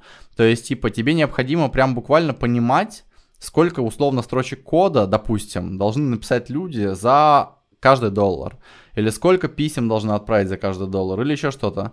Э, типа, таким образом, ну, как бы в Америке еще в 70-е годы, типа, в высших эшелонах там э, э, корпораций осуществляли корпоративное планирование. Я это просто как бы переосмыслил на свой лад и применил это в бездеве. То есть, по сути, когда ты нанимаешь человека на продаже, допустим, ты нанимаешь человека за 5000 баксов, да, стандартная там даже московская цена хорошего бизнес-девелопера, этот человек, а, он каждый месяц будет гарантированно получать от тебя 5000 баксов. Это будет твой лосс каждый месяц ты их лишаешься. Все, он их забирает себе, тратит их на что угодно, он может на них презики покупать, там, бухло, там, не знаю, отдавать их бездомным людям. И, короче, или может на них пожрать. И в итоге, э, типа, но как он работает? Сегодня он может работать 8 часов, завтра 14 часов, послезавтра он может работать 0 часов. Он может на самом деле сидеть и как будто бы кажется, что он работает, но он, например, может сидеть на YouTube. А он может, например, сидеть на Википедии. И дальше возникает вопрос. Он на Википедии делает research для того, чтобы лучше продавать то, что ты его попросил продавать. Или он на Википедии читает, короче, а, не знаю, перипетии внутреннего мира, там, а, Хантера Томпсона в процессе там жестокого тантрического секса под марочкой, что вряд ли очень сильно связано с тем, что он продает. И типа а, получается, что ты оплачиваешь хуй пойми что, и все, на что тебе остается надеяться, что это приведет к какому-то результату. То есть, по сути, ты, ну, типа, что-то не дохуя контролируешь вообще происходящее. То есть, это такая, получается, рулетка. Ты, получается, хантишь людей, подкидываешь рулеточку, монеточку, как бы, да, там, типа, в течение трех месяцев, а потом либо надо его уволить, потому что что-то не сходится экономика, либо надо его оставить, потому что экономика сходится, но ты даже все равно не знаешь, а могло бы быть больше или нет. Потому что, возможно, у тебя хайповый продукт. Он хорошо продается ты видишь, что экономика сходится. Это самая моя большая, кстати, боль, чувак. Я вот сейчас с тобой делюсь самой большой своей болью. А, ты видишь, что экономика сходится. Допустим, человек зарабатывает 5000 долларов, а генерит, допустим, тебе 500 тысяч долларов. Все хлопают в ладоши, продажи за, работают заебись. Но если этот человек на самом деле на хайповом продукте просто э, э, двигается, а работает 2 часа в день, а если бы он работал 8 часов в день, там же было бы не, не, не 500 тысяч долларов, да? Там же было бы, короче, 2 миллиона долларов. И вот это самая большая, самый большой вопрос бизнес-девелопмента. То есть, типа, как, сука, им платить так, чтобы на... это было справедливо для обеих сторон? С одной стороны, чтобы селза не гнобили, при условии, что он действительно хорошо старается, но что-то не получается. С другой стороны, чтобы компанию не гнобил sales тем, что он у нее, по сути, ворует. И для этого мы придумали sales действия. То есть, типа, а, когда мы изучали большое количество отделов продаж, мы заметили, что люди на зарплате на руки в среднем 5000 баксов, а, делают примерно порядка 150-250 sales действий при условии, что компания ими умеренно удовлетворена. За сколько? Ну, в месяц, в месяц, в месяц. за месяц. 150-250 э, sales действий. Это э, открывающие письма, пинги, созвоны.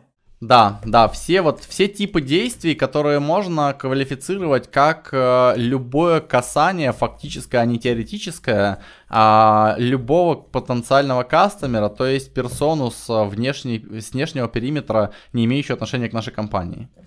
Э, но при этом про дело, которое делает наша компания.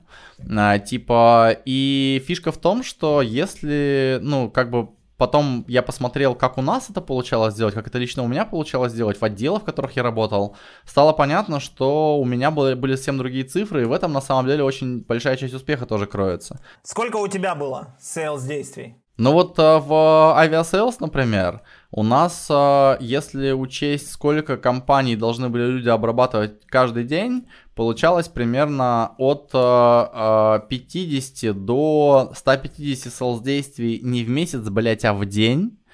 В зависимости от загруженности этого дня разными делами, типа созвоны, типа совещания, типа командировки очевидно, что если человек в командировке, он полетел в Сингапур на какую-нибудь выставку, короче, да, там типа Марина Бейсенс тусит и бухает с какими-то инвесторами. Но, наверное, я не буду требовать от него, короче, там типа больше, чем 50 селс действий в день, потому что я не представляю себе, как физически возможно тогда нормально на конференции поработать тоже. Но если человек э, сидит в офисе, ему никуда не надо, и у него по факту не больничный, там, не отпуск, да, он по факту должен работать, то тогда я не до конца понимаю, как можно сделать меньше, чем это. То есть, типа, в любом случае, понимаешь, это ну, э, знаешь, если ты даешь себе прокрастинировать, то у тебя обязательно получится прокрастинация. Если ты не даешь себе прокрастинировать, то у тебя тоже получится прокрастинация, но ее будет намного меньше. И здесь то же самое. Э, типа, э, я не деспот какой-то ебанутый, я понимаю, что человек не может как машина хуярить, да, там 10 часов подряд. Но я хочу, чтобы из 10 часов он хуярил 80%, а не то 0, то 5, то 15, то 30, то 0. Потому что есть вероятность, что я упущу момент, когда там остался только 0, короче. А я все еще продолжаю платить, понимаешь? Понял. И вы как сейлс-бомба предоставляете следующий продукт. Давай. Ну, мы, короче, как Salesbomb, мы работаем с айтишными продуктами, а, не только с айтишными, я бы назвал это тег. То есть tech industry это могут быть хардварные вещи, это могут быть SaaS, это может быть сервис какой-то, это могут быть инвестиционные сделки, все что угодно, что касается tech, не потому что у нас экспертиза только в tech. Экспертиза здесь не имеет значения, мы можем вяленую рыбу продавать. Просто это нам интересно. Я верю, что это будущее, я хочу жить в мире там а, типа, ну, матрицы, а не в мире, блядь, а, а, груза 200, короче, давай так это назовем. Да, и, соответственно, типа, я в итоге, я в итоге поэтому фокусируюсь только на тег, и я верю в то, что все ребята, которые действительно интеллектуально одаренные достаточно, чтобы с нами работать, да, там, начитанные, там, говорящие на разных языках и так далее, это все люди будущего. Соответственно, не надо им давать продукты прошлого, блядь, продавать, потому что у них тогда возникнет вопрос, не пошел бы ты нахуй. И, э, типа, в итоге э, мы типа, это делаем вот 7 лет уже. Мы очень долго это учились делать, отрабатывали процессы, у нас огромное количество всяких разных внутренних открытий. Все, что мы используем, это абсолютно проприетарные вещи. Нигде ничего не подсмотрено, короче, все вымучено, основано на АБ-тестах, выдумано, написано там, ну, по сути, про каждый пункт, например, нашей sales библии, наша внутренняя бумажка, которую мы используем для того, чтобы, ну, там, типа, скажем так, э, а, договариваться с селзами, что вообще, в принципе, они должны делать. А, каждый пункт этой sales библии, она довольно объемная, он может быть подкреплен сотнями или десятками примеров из нашего же опыта, короче. Вот, и типа, вот этой херней мы занимаемся, и мы помогаем, по сути, компаниям а, снизить а, риски от своих вложений в дистрибуцию. Потому что, когда они нанимают людей, эти люди могут их наебать, они могут ничего не делать, э, они, самое главное, они не только деньги воруют, они воруют еще время, вот это самое страшное. Потому что если ты, короче, сделал какой-то продукт, и ты готов его уже продавать, ты запустил ребят, например, на, ну, B2B это всегда про длинные сроки, да, это не про две недели, это обычно про несколько месяцев. Ты запустил ребят, например, на полгода, и вот у тебя полгода команда продает. А потом выяснилось, что это слабая команда, и что она там а, делала плавающим образом а, продажи, и что там кто-то вообще а, спустя рукава работал. И знаешь, что у тебя дальше возникает? У тебя возникает, по сути, то, что у тебя нет ответа на вопрос. А это, блядь, у меня продукт хуёвый? А это у меня рынок не тот? Или это у меня продажники хреново работали? А но ты уже просрал полгода. Ты еще бабла просрал на там разработчиков и на прочую хуйню. Бабла Нихера. тоже, да, но понимаешь, смотри, в, сейчас в кризисные времена это очень важно, но когда кризиса не было, по сути, это не такое прям смертельное бабло для инвестпроектов. То есть там все и так знают инвестора, что ты просрешь там лишний лямчик. Какая разница, если мы стремимся к миллиарду, да, там, а, а, грубо говоря, один в поле не воин и одного не жалко, короче, это fucking casualties. Это миллион просто как бы пал а, смертью casualties. Но а, страшно именно моментум. И самое главное, знаешь, что еще? Надо о психологии не забывать мы имеем дело еще и с окном энтузиазма. Окно энтузиазма есть как у фаундеров, так и у инвесторов, так и у топ-менеджеров, так и у чуваков, которые стремятся к опциону. В начале, даже если идея полная хуйня из-под коня, все такие типа, господи, я, блядь, новый Стив Джобс. Но через полгода, через полгода это может быть уже не так. И получается, ты теряешь не только деньги и время, ты теряешь уровень энергии, а, благодаря которому на самом деле ну, возможно, его именно не хватит для того, чтобы преуспеть. И, ну, типа, мы, по сути, помогаем чувакам, а, скажем так, по- понятно, все еще болезненно, потому что деньги надо платить, да, классно было бы, если бы мы не только все делали бесплатно, но еще и делали бы очень глубокий сосач с потрясающе гортанными звуками. Но мы этого не делаем, мы все-таки забираем все бабки, а, но мы забираем бабки, опять же, по клевой модели, потому что нас можно в любую секунду отстрелить, если что-то не так, мы стоим, блядь, дешевле, потому что мы собираем команду из трех чуваков, один из них C-level, другой, другие два это супер-синьор переговорщики. Три таких человека на рынок штатов, это, извините меня, короче, совокупный бюджет 400-700 тысяч долларов в год в зависимости от везения и от того, кто тебе попался, и от того, кого ты хантил. Стой, в месяц сколько это? 150 тонн стоит? Ой, 15 тонн в месяц. 15. Да, да, мы берем 15 тонн в месяц, причем не за месяц, что самое главное, а за количество sales действий. То есть, если мы сделали sales действий типа меньше, то мы тогда будем за эти бабки не месяц, а два месяца работать, короче. А сколько это sales действий? За 15... Три человека? А, ты говорил последний раз, я смотрел 4, там еще QA был. QA это не человек у нас теперь, а QA это вообще целый отдел, то есть это по сути некая сущность, которую мы больше не встраиваем как отдельную личность, а к ней просто есть доступ у нашего отдела бездевов. То есть типа они пользуются QA-щиками, которые являются, знаешь кем? Это тоже, наверное, прикольно будет упомянуть. А, типа, а, есть вот а, сериал Suits, про адвокатов. Очень клевый сериал, очень рекомендую. Он потрясающий, очень полезен тем, кто хочет в бизнес-девелопменте прокачиваться тоже, потому что там очень много про бизнес-девелопмент, на мой взгляд. Так вот, фишка в том, что в этом сериале показывают э, структуру работы топовой э, американской адвокатской конторы. Так вот, фишка в том, что когда ты заканчиваешь Гарвард или заканчиваешь Ельс какой-нибудь, ну, короче, какой-нибудь институт, который э, продюсит э, топовых юристов на рынке, Тебя что, сразу, блядь, пустят, короче, на дело какой-нибудь компании Microsoft, которая судится с каким-нибудь там, я не знаю, Apple на миллиард долларов? Конечно же нет. И тебя не пустят никогда защищать жизнь какого-то человека, который там, например, кого-то убил. Тебя не пустят на самом деле вообще никаким серьезным делам, потому что ты еще не готов. Недостаточно теоретических знаний, чтобы делать э, практические вещи, от которых зависит жизнь и очень большие деньги людей и судьбы людей. Следовательно, несколько лет эти ребята, когда они выпустились из Гарварда, они работают так называемыми paralegal ами.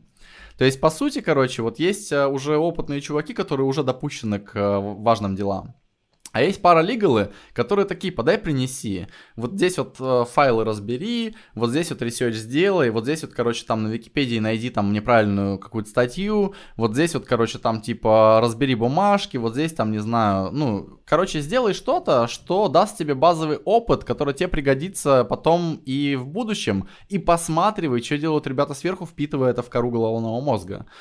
А, типа, и у нас а, институт ресерчеров это, ну, по сути, такие же паралигалы. То есть те ребята, которые явно не могут еще претендовать на то, чтобы быть э, селзами, они могут претендовать на это. Причем мы их используем в том числе в HR, чувак, прикинь. Вот, например, мы не можем, короче, к нам приходят, ты нам принесешь какой-нибудь продукт, или к нам придет какой-нибудь, я не знаю, там, а, блядь, а, Reface AI, и скажут, ребята, идите продавайте там в Штатах, короче, сделки, там нам нужны от 100 тысяч долларов. Мы же не посадим туда, например, девочку, которая только что выпустилась из э, МГИМО или там из Оксфорда, и еще ничего в жизни не продавала. Но это был бы фрод с нашей стороны, это нечестно. Она не умеет. Следовательно, э, мы э, типа садим туда кого-то опытного, а эта девочка, она, например, что может продавать? Че, э, она может продавать нас. То есть она может продавать нас селзам, даже не рынку, потому что, опять же, мы как селсбомба, да, мы очень странно будем выглядеть, если, короче, такая неопытная девочка от нас будет ходить по фаундерам или по инвесторам и нас представлять, ведь мы тогда будем как-то очень странно представлены. Но кому она может нас продавать? Она может нас продавать селзам другим. И у нас весь HR, на самом деле, сейчас самая а, рабочая HR-механика в селсбомбе, это вот эти вот стажеры, их задача для того, чтобы показать, что они вообще способны на что-то, это, используя наш э, текст, который мы заранее написали, который цепляет 80% response а от э, э, senior э, переговорщиков, мы смотрим, как они проводят собесы первые. И на этом мы их и учим. То есть, типа, здесь ты вот эту хуйню сказала, здесь вот так не надо было делать, здесь было красиво, респект, молодец, а попробуй еще вот так. То есть, типа, если они научатся продавать селсбомбу людям, это не очень сложная продажа, но в то же время это творческая продажа, то тогда от этого можно будет оттолкнуться и те же самые механики применить в том, чтобы продавать продукты клиентам. Такая вот э, любопытная у нас есть штука. А, 15 тысяч, э, это чего, фунтов, типа, долларов? Э... Долларов, долларов, долларов. Мы американская компания прежде всего, да. А, 15 тысяч долларов, плюс вы забираете с продажи 20% с каждой сделки. Ну, не обязательно 20, То есть смотри, мы хотим быть в конве 20% юнит экономики. Но 20% юнит экономики, юнит экономика у всех проектов разная. И кто-то, например, там очень маржинальный, а кто-то, например, очень low margin. И если мы будем привязываться сугубо к 20% с чека, то тогда кому-то с нами просто будет невозможно работать, потому что у них маржинальность ниже, чем это.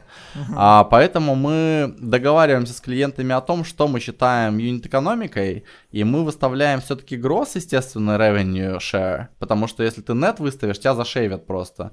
Они возьмут, реинвестируют всю свою прибыль и скажут, мы вообще нихуя не заработали, ну типа тебе ничего не заплатят. Поэтому мы все-таки все равно работаем от гросса, но этот гросс, он может как бы иногда быть там 3, Иногда может быть там типа 10, все очень сильно здесь... 10 чего? 3, 3 миллиона? Не, нет, я имею в виду 3%, а, 3%. от чека. Все, понял. Но чек может быть большой, но чек может быть при этом большой. И вы как бы от этого пляшете. Ну, за, за прошлую неделю мы закрыли две сделки, каждая из которых ARR э, больше 2 миллионов долларов. Ну, это просто как бы иногда за неделю две сделки по 2 ляма долларов залетают, то есть типа... Смотри, вы продали 600 sales действий, и вы можете не принести сделок, совсем ни одной. А я думаю, что фаундеры, когда вас нанимают, они говорят, сколько сделок ты мне принесешь? А, расскажи про это. Uh, ну, слушай, я могу их понять, потому что это, знаешь, ну, всегда хочется, всегда хочется знать, сколько у тебя будет детей, всегда хочется знать, во сколько лет ты умрешь, всегда хочется знать, короче, там, типа, а, во что вкладывать, в биток или в Ethereum или в какую-нибудь альтернативную монетку, да, это очень важно, ну, то есть для того, чтобы стать очень богатым, не напрягаясь. Но а, проблема заключается в том, что а, смотри, вот фаундеры говорят, или какие-то другие люди говорят, например, чувак, давай прогнозируй. Но в то же время, если ты с ними будешь разговаривать, короче, без вот этой задачи, да, прогнозировать о том, что такое бизнес-девелопмент, они будут с тобой в сердцах обсуждать, что действительно непонятно кому писать, действительно непонятно, короче, на какой пич ответят, действительно непонятно то, непонятно все. И сами фаундеры, я вот им задаю вопрос, братан, вот наверняка ты очень хорошо продаешь свой продукт. Окей, это не ко всем фаундерам применимо, но многие фаундеры приходят с таким запросом. Я продаю пиздата, а все, кого я нанимаю, продают хуево я слышал, что вы продаете пиздата, поэтому погнали. И я вот как бы вот такому человеку особенно приятно задавать этот вопрос. Я ему говорю, окей, чувак, а, вот мы тебе сейчас дадим а, 10 а, а, лидов или 100 лидов. Сколько конкретно ты из них закроешь за следующие две недели или за следующий месяц, короче, и на какой чек? И эти люди, как правило, короче, в этот момент такие, типа, знаешь, они такие, э, э, э, такие, типа, да хуй знает. Ну, потому что реально, блядь, неизвестно. И даже если этот человек тебе пиздит, и такой, знаешь, он такой, он понял твою игру, он такой, сейчас я сыграю с тобой в игру и тебя наебну. Он такой тебе говорит, я вообще-то закрою, ну, как минимум, блядь, две сделки, и там, как минимум, на 150 тысяч долларов. Ты ему тогда задаешь следующий вопрос. А можешь показать а, на таймлайне в предыдущий год, а, как у тебя каждый месяц приносил, короче, ну, как минимум хотя бы столько, как бы, да. Или на основании чего ты это утверждаешь. И, как правило, здесь как бы ты уже становишься врагом номер один, либо, ну, если этот чувак мудак, либо ты становишься, короче, ну ладно, ладно, свой пацан, если на самом деле понятно становится, что этому чуваку нечем подкрепить свою браваду. И, а, типа, очевидно, что мы, не, мы можем не продать, Конечно же, я не знаю, то есть, понимаешь, многие продукты, как бы, с той моделью, с которой они пытаются зайти, с тем концептом, который они пытаются зайти, Блять, Стива Джобса посади, он не продаст. Я не знаю, посади Меган Маркл, она не продаст. Она скорее свои, свои трусы продаст, чем это говно. И а, в итоге получается, что... А, ну, типа, а иначе, понимаешь, а иначе тогда как бы вообще э, было удобоваримый рейд э, успешных стартапов один, блядь, к 150, да, в 2021 ну, году или в 2019 году. Ведь стреляет, блядь, каждый там сотый, каждый даже уже, по-моему, 120-й стартап, короче, ну там от фонда к фонду отличается. Ну как же тогда это было бы, если можно было прогнозировать? Если там фонды такие все умные, хули они не прогнозируют, блядь? Что там, нет нормальных умных пацанов? Вот, э, короче, если бы я мог прогнозировать, где и за сколько, сколько я там что закрою, да, э, в количестве сделок и в деньгах, мне бы нахуй не нужен был этот бизнес, мне бы нахуй не нужны были эти стартапы, я бы, короче, уже был бы миллиардером, прогнозируя просто экономику, знаешь, потому что я ее вижу как ванга, короче. Я просто знаю, какие акции купить, короче, и знаю, когда из них выйти. Вот и все, что я бы тогда делал, правильно? Вот, и типа, э, я могу вот что гарантировать. Я всегда говорю одно и то же чувакам, чуваки, я не знаю, как будет продаваться ваше говно, но я могу гарантировать, что вы не сможете доебаться до того, до, до того бездева, который вы увидите. Вот, вот если вы доебетесь и вы скажете, например, здесь письма тупые, здесь, короче, там действия нелогичные, здесь выработки мало, блядь, да мы тогда вам деньги вернем. Но вы не сможете. Потому что мы покажем вам реально пиздец, э, такой уровень бездева, которого вы до этого не видели. И это доказывается на самом деле, собственно говоря, нашими же клиентами. К нам клиенты, даже у которых не получается с нами, вот, например, мы попытались продавать им, да, у нас не получилось. Знаешь, сколько они к нам потом приходят? Они к нам потом еще пять раз приходят. Например, Миша Лялин, да, вот сейчас, который Data Milk я говорил, да, проект, он нам принес уже пятый проект. Data Milk это пятый по счету проект, который он нам принес. До этого у нас не получилось закрыть сделки для трех из четырех проектов, которые он приносил. А в одном проекте мы закрыли сделки, ну как бы, но там надо было ограниченное количество сделок, потому что это была супер ранняя стадия, и они потом ушли на доработки, это Zenia, Zenia App, это компьютер Vision App, который а, смотрит, как люди йогой занимаются. А, братан, братан, я работаю сейчас с людьми из этого эпа, и мы будем, и мы делаем следующий app, в котором используются технологии Zenia App. А, ты с Куровым работаешь, что ли? А, ну, а, он а, типа SEO компании, ну, Пальта типа компания. Я вот в одном из стартапов ага. работаю, там бэкэнд пишу. А я не знал, что Зеня в Пальту вошла. Я знал, что в нее Водянова вложил. А, ну Водянова и Пальта это же нынче чуть ли не одно и то же, я понял, окей. Угу. Ну вот, типа, приколись, мир тесен, ёпта. Да, прикольно. Ну, короче, вот Зене им очень сильно помогли. А, а, первые пять а, влогеров, миллионников, которыми Зения так гордилась публично, это те влогеры, которых мы им принесли. Мы для них как раз договаривались с влогерами-миллионниками. Ну да, не только Миша, то есть это касается многих. То есть э, э, не продали звучит очень драматично, и это самая большая проблема. Потому что мир так устроен, да, там типа, там, если ты на самом деле, типа, э, сделал выдающийся бизнес-девелопмент, если ты на самом деле офигенно старался, если ты на самом деле офигеть как э, э, креативил, если ты делал невероятный research, если это понимает клиент, и он доволен, то ты поработал офигенно как business developer, понимаешь? Вот, допустим, смотри, ты нанимаешь строителя, давай так, это вот, э, мне кажется, пример такой, ну, будет более понятный людям. Ты, ты нанимаешь строителя, который строил самый прекрасные здания на, на планете, самые лучшие. То есть вот и Бурж Халифа он построил, и э, Заха Хадид, короче, э, проекты он построил, и э, Empire State Building, блядь, он построил, и, блядь, пирамиду Хеопса он построил, и, блядь, сады Семирамиды, царствие им небесное, он тоже, сука, захуярил. И ты, короче, такой берешь его, нанял, каким-то таинственным образом смог его привлечь. Ты молодец, ты красавчик. И ты, короче, такой берешь, даешь ему сахарную вату, срешь ему в ладошку, даешь ему, а, типа, проржавевшую, оторванную от а, старого вертолета а, Ан-24 лопасть, даешь ему, короче, допустим, а, две бро- бровинки выдергиваешь, короче, сморкаешься ему там в руку, все вот это ему в руку собираешь и такой говоришь, построй мне что-то прекрасное. И он пытается построить тебе что-то прекрасное, а ты сидишь, ждешь, ты сидишь, ждешь месяц, блядь. А он еще проектировал месяц до этого. Ты сидишь два, ждешь два месяца. И через два месяца ты смотришь, короче, а там реально просто какие-то сопли, какие-то, блядь, а, типа, какие-то лопасти проржавевшие, какая-то хуйня. И ты такой, типа, да что это за мусор? Ну, что это за помойка, чувак? Ты не такой крутой. Как ты сделал все эти удивительные, а, замечательные строения? Как ты сотворил такие красивые, а, там, архитектурные произведения, если ты вот прямо сейчас сделал мне такое говно? А он такой говорит, ну, чувак, ты же мне и дал говно, вот я тебе и сделал говно, правильно? И он прав, блядь, потому что как с этим можно спорить? И то же самое здесь. То есть к нам приходят, вот смотри, я тебе пример приведу. Вот сейчас, может быть, какие-то чуваки даже потом будут смотреть, слушать, поугарают. К нам приходит, э, вот это мой любимый проект. Я просто на него ссал настолько много раз, что еще раз не зашкварно. А, типа, а, приходит проект, называется Телепорт. Телепортов очень много, те нормальные телепорты, которые существуют, если они это посмотрят, чуваки, не обижайтесь, я очень надеюсь, что вы не такое же ебаное говно. А, тот телепорт, короче, это, я не помню даже откуда он был, то ли из Перми, то ли, блядь, из Перми, короче, откуда-то оттуда. И а, а, чуваки пришли такие говорят, мы сделали уникальную технологию, распределение по P2P модели, знаешь, как в этих юторрентах, там вот эта вся там заученная, блядь, э, псевдонаучная хуйня. Э, мы, короче, там видеочанки позволяем между браузерами распределять буквально вот на лету.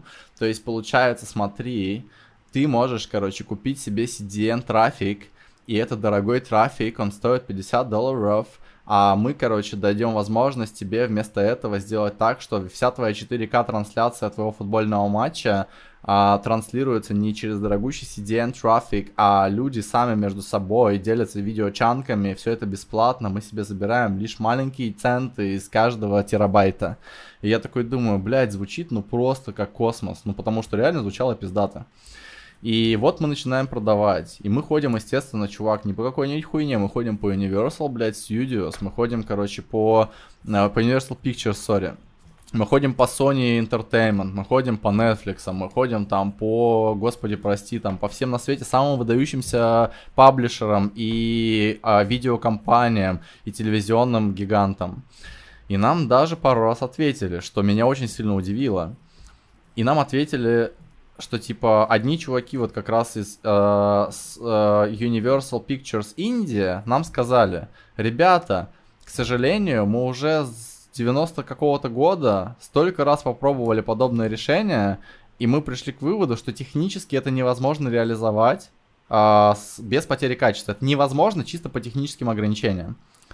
А вторые чуваки нам сказали, что мы, по ходу дела, не очень хорошо понимаем, как устроено ценообразование в, типа, в этой, э, ну, институции. В Сиденах, в Сиденах. Да, да, я в итоге это все выслушал и пошел просто к, типа, Коле Двасу, который фаундер э, Servers.com. Servers.com даже звучит круто, нихуя себе доменное имя, Servers.com, да, чуваки серверами торгуют. И э, это хорошая компания, они очень много кого обслуживают, там, варгейминги всякие. И призму, например, обслуживали, когда Prisma на хайп пыталась взлететь, еще много кого. И а, типа мы в итоге пришли, я такой спрашиваю, слушай, говорю, типа, как бы, Ник, а можешь, пожалуйста, мне сказать, а, типа, сколько вы берете за терабайт CDN, когда речь идет о там больших объемах? Он такой, насколько больших? Я ему говорю, ну не знаю, там, допустим, трансляция футбольных матчей, короче, да, там типа по пабам в 4К. А, ну это как у порнушников, ну, блядь, ну, и называет мне чувак цифру в 8 раз меньше, чем эти долбоебы хотели брать за терабайт а, а, своих а, распределенных инновационным способом видеочанков. То есть, по сути, ты, ну, просто обычный CDN можешь дешевле покупать за терабайт. И понимаешь, то есть, когда нам вот такое дали, ну, ну что мы могли с этим сделать? Ну, то есть, ты же понимаешь, что это невозможно было продать. Но мы не могли это знать. Надо сначала пойти попробовать. И вот э, я могу тебе вот что сказать. Если брать компании, которые уже умеют продавать свои продукты, которые приходят к нам, которые прямо делают это, скажем так, рекуррентно и постоянно, мы еще ни разу не проигрывали, э, сражаясь с их отделами внутренних продаж. Мы обычно уделываем их в 4-8 раз в зависимости от свойств average. Бывает и больше, никогда не бывает меньше. А, ну, то есть, а, я так понял, что мысль такая, что вы э, обратную связь очень важную с рынка получаете, и, собственно, это и есть ценность работы с вами. Если, если вы сделок не пришли, не, не принесли. Да, да, это, это, это ценность в обоих случаях. И если мы принесли сделки, если не принесли. Но если мы принесли сделки, то тогда это ценность э, вторичная. Если мы не принесли сделки, то тогда это единственная ценность, э, э, на основании которой э, разные грейды решал с той стороны могут принять соответствующие менеджерские решения. Инвесторы могут понять, будут они дальше инвестировать или нет, или сколько, или будут ли они продавать свою долю кому-то фаундеры могут понять, э, э, во что им пивотиться, как им пивотиться, запустить этот процесс вообще. Там, типа, какие-то там, не знаю, акционеры, короче, еще что-то могут какие-то выводы сделать. Ну, то есть, типа, э, это, это дает пользу, безусловно, потому что они не задаются вопросом, проверка гипотезы была хорошей или нет. Они понимают, что, короче, проверка гипотезы была хорошей, и теперь им надо как бы фокусироваться только на том, что из этого следует, а не на том, чтобы, короче, нанять еще один отдел продаж, который попробует снова не обосраться, понимаешь? Сейчас вопрос от партнера выпуска Result School. Result School — это место, где вы можете стать Junior Front-End Developer. Антоха, смотри, я сделал продукт в какой-то локации, и я хочу выйти на рынок США. Значит ли это, что я должен нанимать сейлов из США? Ведь они лучше чувствуют контекст, какой-то местный колорит и лучше могут заниматься бездевом. А, это очень глубокий вопрос, на который я мог бы провести стрим часа на три минимум. И я попробую сейчас ответить супер коротко. А, смотри, во-первых, а, а, а, типа нет никакой обязанности у тебя а, нанимать именно американца. Многие считают, что есть, и это очень большое заблуждение. Они считают, что типа а, нативность, а, она, ну, как бы позволяет увеличить конверсию там в 10 раз обычно они думают, или там в 100 раз, короче, да, или типа у человека не native вообще не получится продать. На самом деле это все немножко не так. Я очень много здесь всего сейчас расскажу очень быстро. Первое. Если вы посмотрите на топ селзов в Штатах или в Британии в самых модных компаниях, вы там попробуйте еще найти локальные имена для начала и локальные цвета кожи. Если вам это ни о чем не говорит, ну тогда я рекомендую поехать пожить по миру и получше понять международный контекст. Если это вам о чем-то уже говорит, здорово, значит вы со мной на одной волне, вы понимаете о чем я. Например, в компании Snapchat в британской а, вообще-то в Британии, как вы знаете, да, есть вот этот специфический акцент, есть как бы там типа, наверное, а, культура сформированная за тысячелетия, да, как будто бы здесь должны местные люди продавать. Так вот, в компании Snapchat на первых 10 строчках три человека из СНГ, а, два из Украины, один из России, два человека из Египта, два человека из Турции, два человека из Израиля – и, если не память не изменяет, девочка из Венгрии и девочка из э, Португалии. Ни одного, блядь, британца. И, а, типа, когда мы знакомимся со всякими разными компаниями в Штатах, да в Штатах же сейчас наоборот, вы же видите эти статьи там, да, и на всяких разных тех кранчах, короче, и там а, популярных, короче, у айтишниках изданий, а, изданиях. А, типа, там же сейчас все CEO компании индусы. Ну, есть же такой тренд, да? Почему, блядь, не американцы?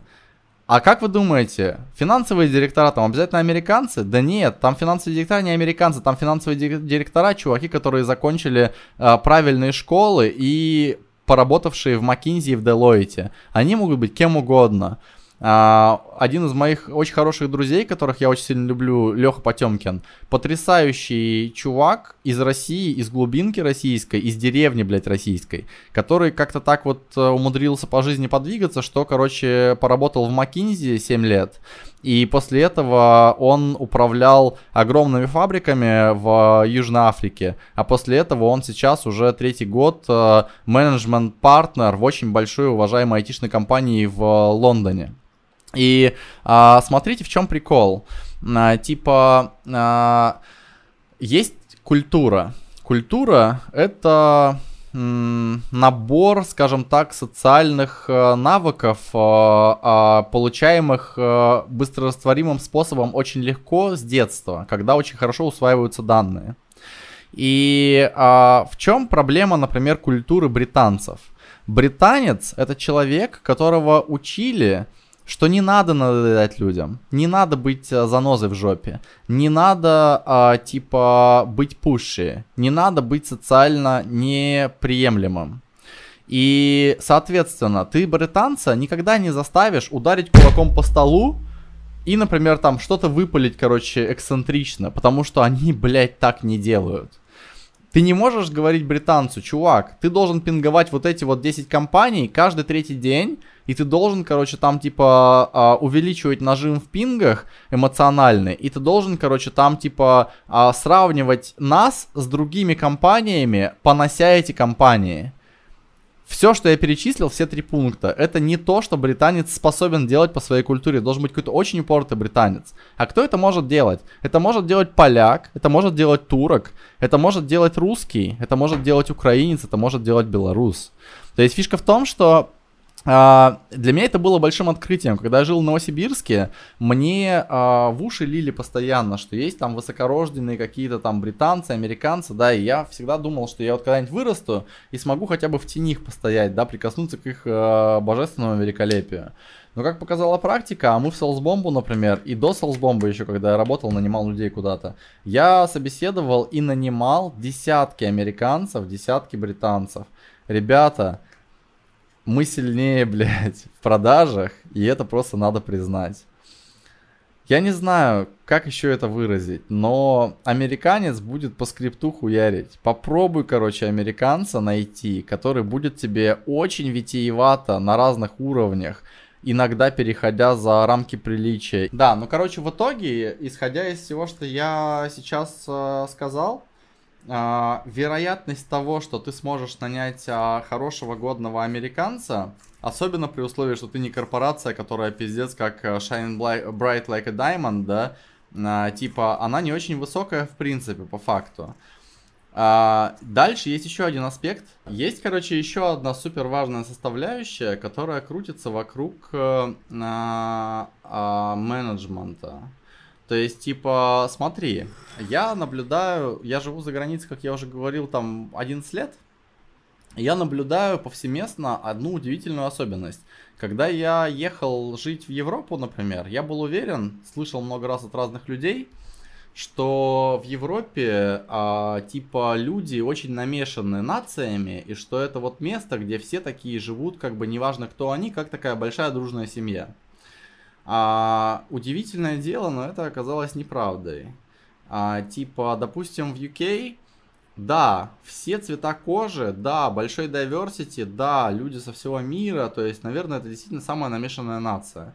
Но вот, например, а, возьмем девочку, которая работает в Snapchat, работала раньше, и а, она, ей 30 с копейками лет, она родилась здесь, но ее родители индусы, она э, стопроцентная чистокровная индуска. А, типа, сколько у нее на дне рождения, на ее 30-летии, было не индусов? Из 40 с копейками приглашенных в бар не индусов было два человека. Или, например, я пожил здесь уже два года, и я такой как-то раз сказал одному чуваку, очень странно, но у меня есть разные здесь знакомые, как бы уже в Лондоне, да, ну, у меня, типа, но а, по сути у меня из британцев есть только пара человек, с которыми я коммуницирую раз в полгода, и ну мы точно не друзья. И э, я думаю, может, со мной что не так. То есть, может быть, я такой какой-то антибританский там индивид. А этот чувак, он был из Болгарии, он управляет рестораном неподалеку. Мы с ним подружились, и они пытались стартап сделать, когда ковид был. И он привел с собой еще кореша, который закончил Оксфорд и который как бы поляк. Он здесь живет 17 лет.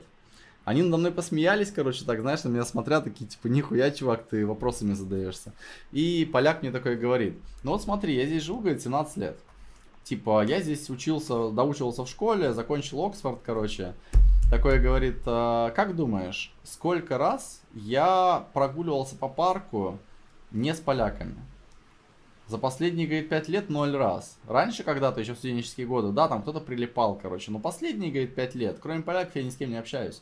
И это очень забавно. Почему я это рассказываю? Потому что когда ты управлять людьми собираешься, ты на самом деле не отдаешь себе отчет, насколько это тяжело межрасовая коммуникация в менеджменте, а менеджмент это на самом деле сильно более интимная штука, чем многие считают. То есть, типа, если тебе человек никогда не открывается, он никогда не говорит с тобой абсолютно честно, откровенно, на 100%, не может рассказать тебе про свои переживания а, на понятном тебе культурном языке, то как ты, блядь, собрался им управлять? И как ты собираешься его ругать? Как ты собираешься его хвалить, чтобы он поверил в то, что ты говоришь? То есть, типа, это еще один маленький аспект, о котором люди не думают. И если ты реально на 100% вот прям заморочишься, короче, откроешь компании и начнешь смотреть структуру их фаундеров, а, например, в Штатах или в э, Британии или в Германии, и начнешь смотреть а, превалирующие, превалирующих сотрудников, этих людей, ты обратишь внимание, что там, блядь, по 90% сотрудников будет э, того же расового статуса, что и команда фаундеров. Это довольно забавно. И, э, и когда у людей есть э, желание, аж сидя где-нибудь в России или в Беларуси или в Украине, нанять какого-то америкоса, который будет там представлять их компанию и продавать, они найдут такого америкоса, безусловно. Вопрос в том, что это за качество будет америкоса. То есть это будет, скорее всего, чувак, который настолько там нахуй никому не нужен, что он даже на такое готов. Если человек там действительно нужен, и он может там открывать более интересные для себя двери, то он им просто недоступен, братан, будет. Вот и все. Нас смотрят сейчас люди, у которых не очень все хорошо. Это уличные пацаны и девчонки. Они каждый день в рамках там своего маленького города э, живут, идут по подъезду. Знаешь, какой подъезд? Это подъезд, в котором э, есть такая батарея, блядь, на которой вот такой вот слой пыли лежит. И она пахнет характерно. Знаешь, да, этот запах? Блять, ох, как много я в России этот запах чувствовал, сука. Э, я, блядь, когда ты этот идешь и этот запах чувствуешь, ты э, экзистенциальные вопросы себе задаешь по подъезду. И они выходят, Перед ними лужа огромная, они в белых найках хуярят. И они смотрят на хрущевку, на ободранную там. И вот скажи, пожалуйста, а, они считают, эти люди, что если ты э, не вырос, не получил какого-то образования специального, и а, там тебе может быть и 30 лет в этот момент, что все, в принципе, на жизни можно ставить крест – вот скажи, пожалуйста, что делать этим людям? Что бы ты бы посоветовал, как пацан, который вырос в Новосибе и который работал с 12 лет, и я так понимаю, что даже школу толком не окончил? Что делать этим людям? Есть э, очень, ну, очень важно в жизни понять э, несколько основных э, тезисов э, весьма философских. Первое, э, жизнь вообще непонятно нахуй нужна. То есть, типа, вот меня никто не спрашивал, а хочу я вообще появиться на свет или нет. Мне никто не задавал этот вопрос. Никто не спрашивал, где я хочу родиться в том числе. Получается, меня жизнь просто вышвырнула, блядь, да? Орущего там, вот облепленного, блядь, вот это какой-то там сли слизью, блядь, долбоеба, короче, родившегося, личинку человека. И, а, типа, и она меня снабдила всеми проблемами, которые идут в жизни. В жизни же много проблем. Не надо быть сильно взрослым даже, чтобы это понять. Чем ты взрослее, тем больше у тебя проблем. И смотри, я лично искренне считаю, осознав вот это в несколько астрономических масштабах у себя в голове, я, я считаю, что жизнь мне ебать как должна за эту хуйню. То есть, по сути, все правила, которые там кто-то мне навешивал с детства, все какие-то доктрины, которые кто-то описывает, а, а кто вообще, в принципе, их придумал? И какое у меня отношение к этому человеку? Какое мое дело, блядь? Почему я должен чему-то следовать? Ко мне подбежит сейчас чувак на улице и скажет, слышь, братан, ты должен, не знаю, а, типа на бутылку прыгнуть. Ну, я скорее его на бутылку усажу. Почему я должен это делать? Мне похуй, что он думает.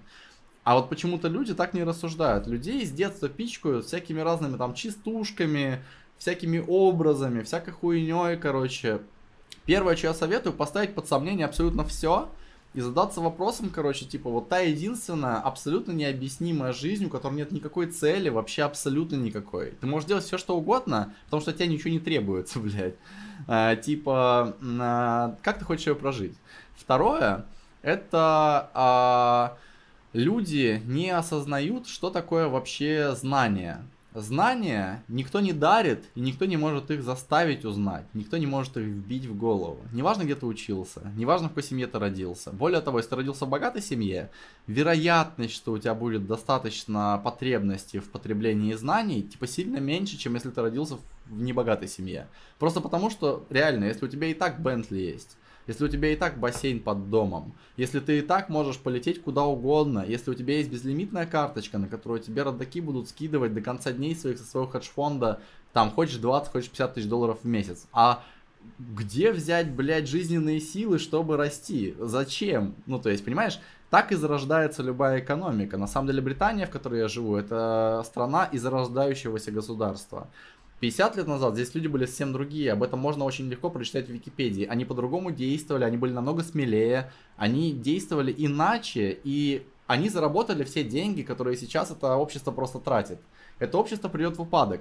Как пришла в упадок Римская империя, как пришла в упадок, э, э, типа, любая другая на самом деле империя. Любая, блядь. Все в истории написано за 2000 лет. И э, прикол в том, что, типа, а что такое знание? Знание — это количество слов у тебя в голове и количество значений, привязанных к каждому слову. Это, по сути, всеобъемлющее определение знания. А, типа, если ты знаешь 100 слов, то ты сильно тупее, чем человек, который знает тысячу слов. Но если ты знаешь 100 слов и к ним привязано сильно больше значений, чем у того человека, который знает тысячу слов, потому что он, возможно, просто выучил тысячу слов, но он не видел мира, да, не видел жизни, то в итоге, то есть, получается как бы правда посередине, правда в балансе. Ты должен знать и больше слов, и больше значений каждого слова. Тогда это превращается в некую структуру, которая является собой мудрость, знание, там, интеллект. А, и а, все есть в книжках. Книжки, блядь, бесплатные практически, они нихуя не стоят. Проблема в том, что вот э, э, я из Новосибирска, да, да, я носил там, разгружал палеты, короче, я там пиздился. Сколько раз на меня нападали люди на улице и просто избивали меня ни за что, ни про что, потому что так было устроено общество тогда. То есть у меня были ситуации, когда я оказывался в госпитале, потому что меня в пятером испинали ногами. И это было несправедливо. И мне никто не мог помочь. Но я тем не менее, читал книжки, потому что, ну, я не знаю, я хотел как бы развиваться, я не хотел жить в тупом обществе, понимаешь? Опять же, вопрос в том, что, вот это тоже вечный философский вопрос. Те люди, которые способны прорасти как росток через асфальт, а надо ли им помогать? Или они сами это сделают, и им никто не помешает? Те люди, которые не способны, а надо ли им помогать? Потому что даже если ты попытаешься, они все равно это не воспользуются, а просто выбросят это в мусорную корзину. Мы можем попытаться кого-то вдохновить. Да, нам нужно помогать по-любому. Потому что жизнь, так или иначе, это вероятность. И ты просто работаешь с вероятностью. И если у тебя вероятность выше, то, собственно, э, ты вырастаешь э, в какого-то там правильного человека, там, согласно обществу, ты хочешь стремиться к знаниям и так далее. Чувак, это очень важно, в какое ты окружение попал там с самого детства. Я так считаю. И, э, ну, вот это, типа, к философскому вопросу. Возможно, ты считаешь по-другому, что помогать не надо. Но я считаю именно так. Ну, нет, да, ты, я, я согласен с твоим тезисом, кстати, это очень логично звучит. Действительно, если мы поднимем вероятность того, что кто-то вдруг в этом что-то увидит, то мы уже сделали добро, даже если эта вероятность случилась только в одной голове. Это, в принципе, коррелирует с тем, во что я верю. И, а, типа, а, получается, что надо читать, блядь, книжки. Что такое книжки? Вот у тебя есть собеседники, вот у тебя есть кореша, у меня есть кореша, у кого-то другого есть кореша, у каждого, кто нас смотрит, есть хотя бы, блядь, один кореш, да, хотя бы пол кореша. Вот, а, типа, и а, фишка в том, что вот у тебя есть возможность с ней поговорить. О чем ты будешь с ними говорить? Кто-то будет говорить о квантовой физике, а кто-то будет говорить о том, как он сиську пива классно вчера выпил там, и у него было сильное похмелье. Или о какой-нибудь хуйне, типа как он, какую скидку, блядь, он в супермаркете э, получил. О, такой, о таком мусоре пиздят, вообще пиздец. Хотя ты можешь там погружаться в человека очень глубоко и о каких-то философских концепциях беседовать. А теперь, а теперь смотри, братан, что такое книжки? Вот сидел э, какой-нибудь чувак всю жизнь, что-то делал и в какой-то момент, короче, он начал писать книжку. Никто никогда, я как писатель, бля, я писатель, у меня очень много контента, который я когда-нибудь опубликую, пока не опубликую, да, но а, типа я люблю писать. Никогда ни один ебаный писатель, а я общаюсь с писателями, а, типа чатюсь просто с ними там, встречаюсь, пью в пиво в баре. Никогда они не пишут только для себя. Естественно, они пишут для кого-то. Но знаешь для кого? Не для кого-то конкретного, для воображаемого кого-то, для какого-то сферического зрителя, слушателя или читателя в вакууме, которого они мечтали бы видеть своим читателем. Это воображаемый читатель, и они для него стараются. Возможно, это их альтер -эго, но неважно, но это не они сами. И вот получается, что есть у него собеседник. И он пишет книжку, потому что он ощутил причину для этого. То есть он, например, ощутил социальный кризис, или он понял, что он умирает, или он умрет через 20 лет, он напугался. Или он просто захотел резюмировать, суммировать все, что он как бы понял, да, потому что иначе это просто растворится. Но никто не хочет так долго думать, так долго стараться и просто это проебать, умерев, да. Соответственно, он начал писать. И он на самом деле, когда пишет, он ведет диалог с этим человеком. Каждый человек может сесть в кресло этого самого читателя, то есть этого самого воображаемого чувака, который, собственно, с которым происходит этот э, диалог. К сожалению, у тебя нет возможности ответить, но ты можешь слушать. И если бы ты встретился с Толстым, или ты встретишься с Илоном Маском, возможно, ты не сможешь то дохуя много чего от себя сказать. Ты и так будешь только слушать и вопросы задавать. А здесь даже вопросы задавать не надо. Человек тебе 500 страниц стелет, все, что он нахуй об этой жизни думает. И получается, что у тебя есть выбор. Ты можешь пойти и поговорить со своими друзьями о ебаных скидках или о ебаных, блядь, там, не знаю, насколько вкусные суши были вон там и насколько хуевые были бургеры вон там. А можешь сесть, короче, и поговорить, блядь, с Карлом Марксом ты можешь поговорить, короче, с Шекспиром, ты можешь поговорить с Булгаковым, ты можешь поговорить с Лестером Сталлоне, потому что он тоже что-то написал, блядь. С кем хочешь на выбор.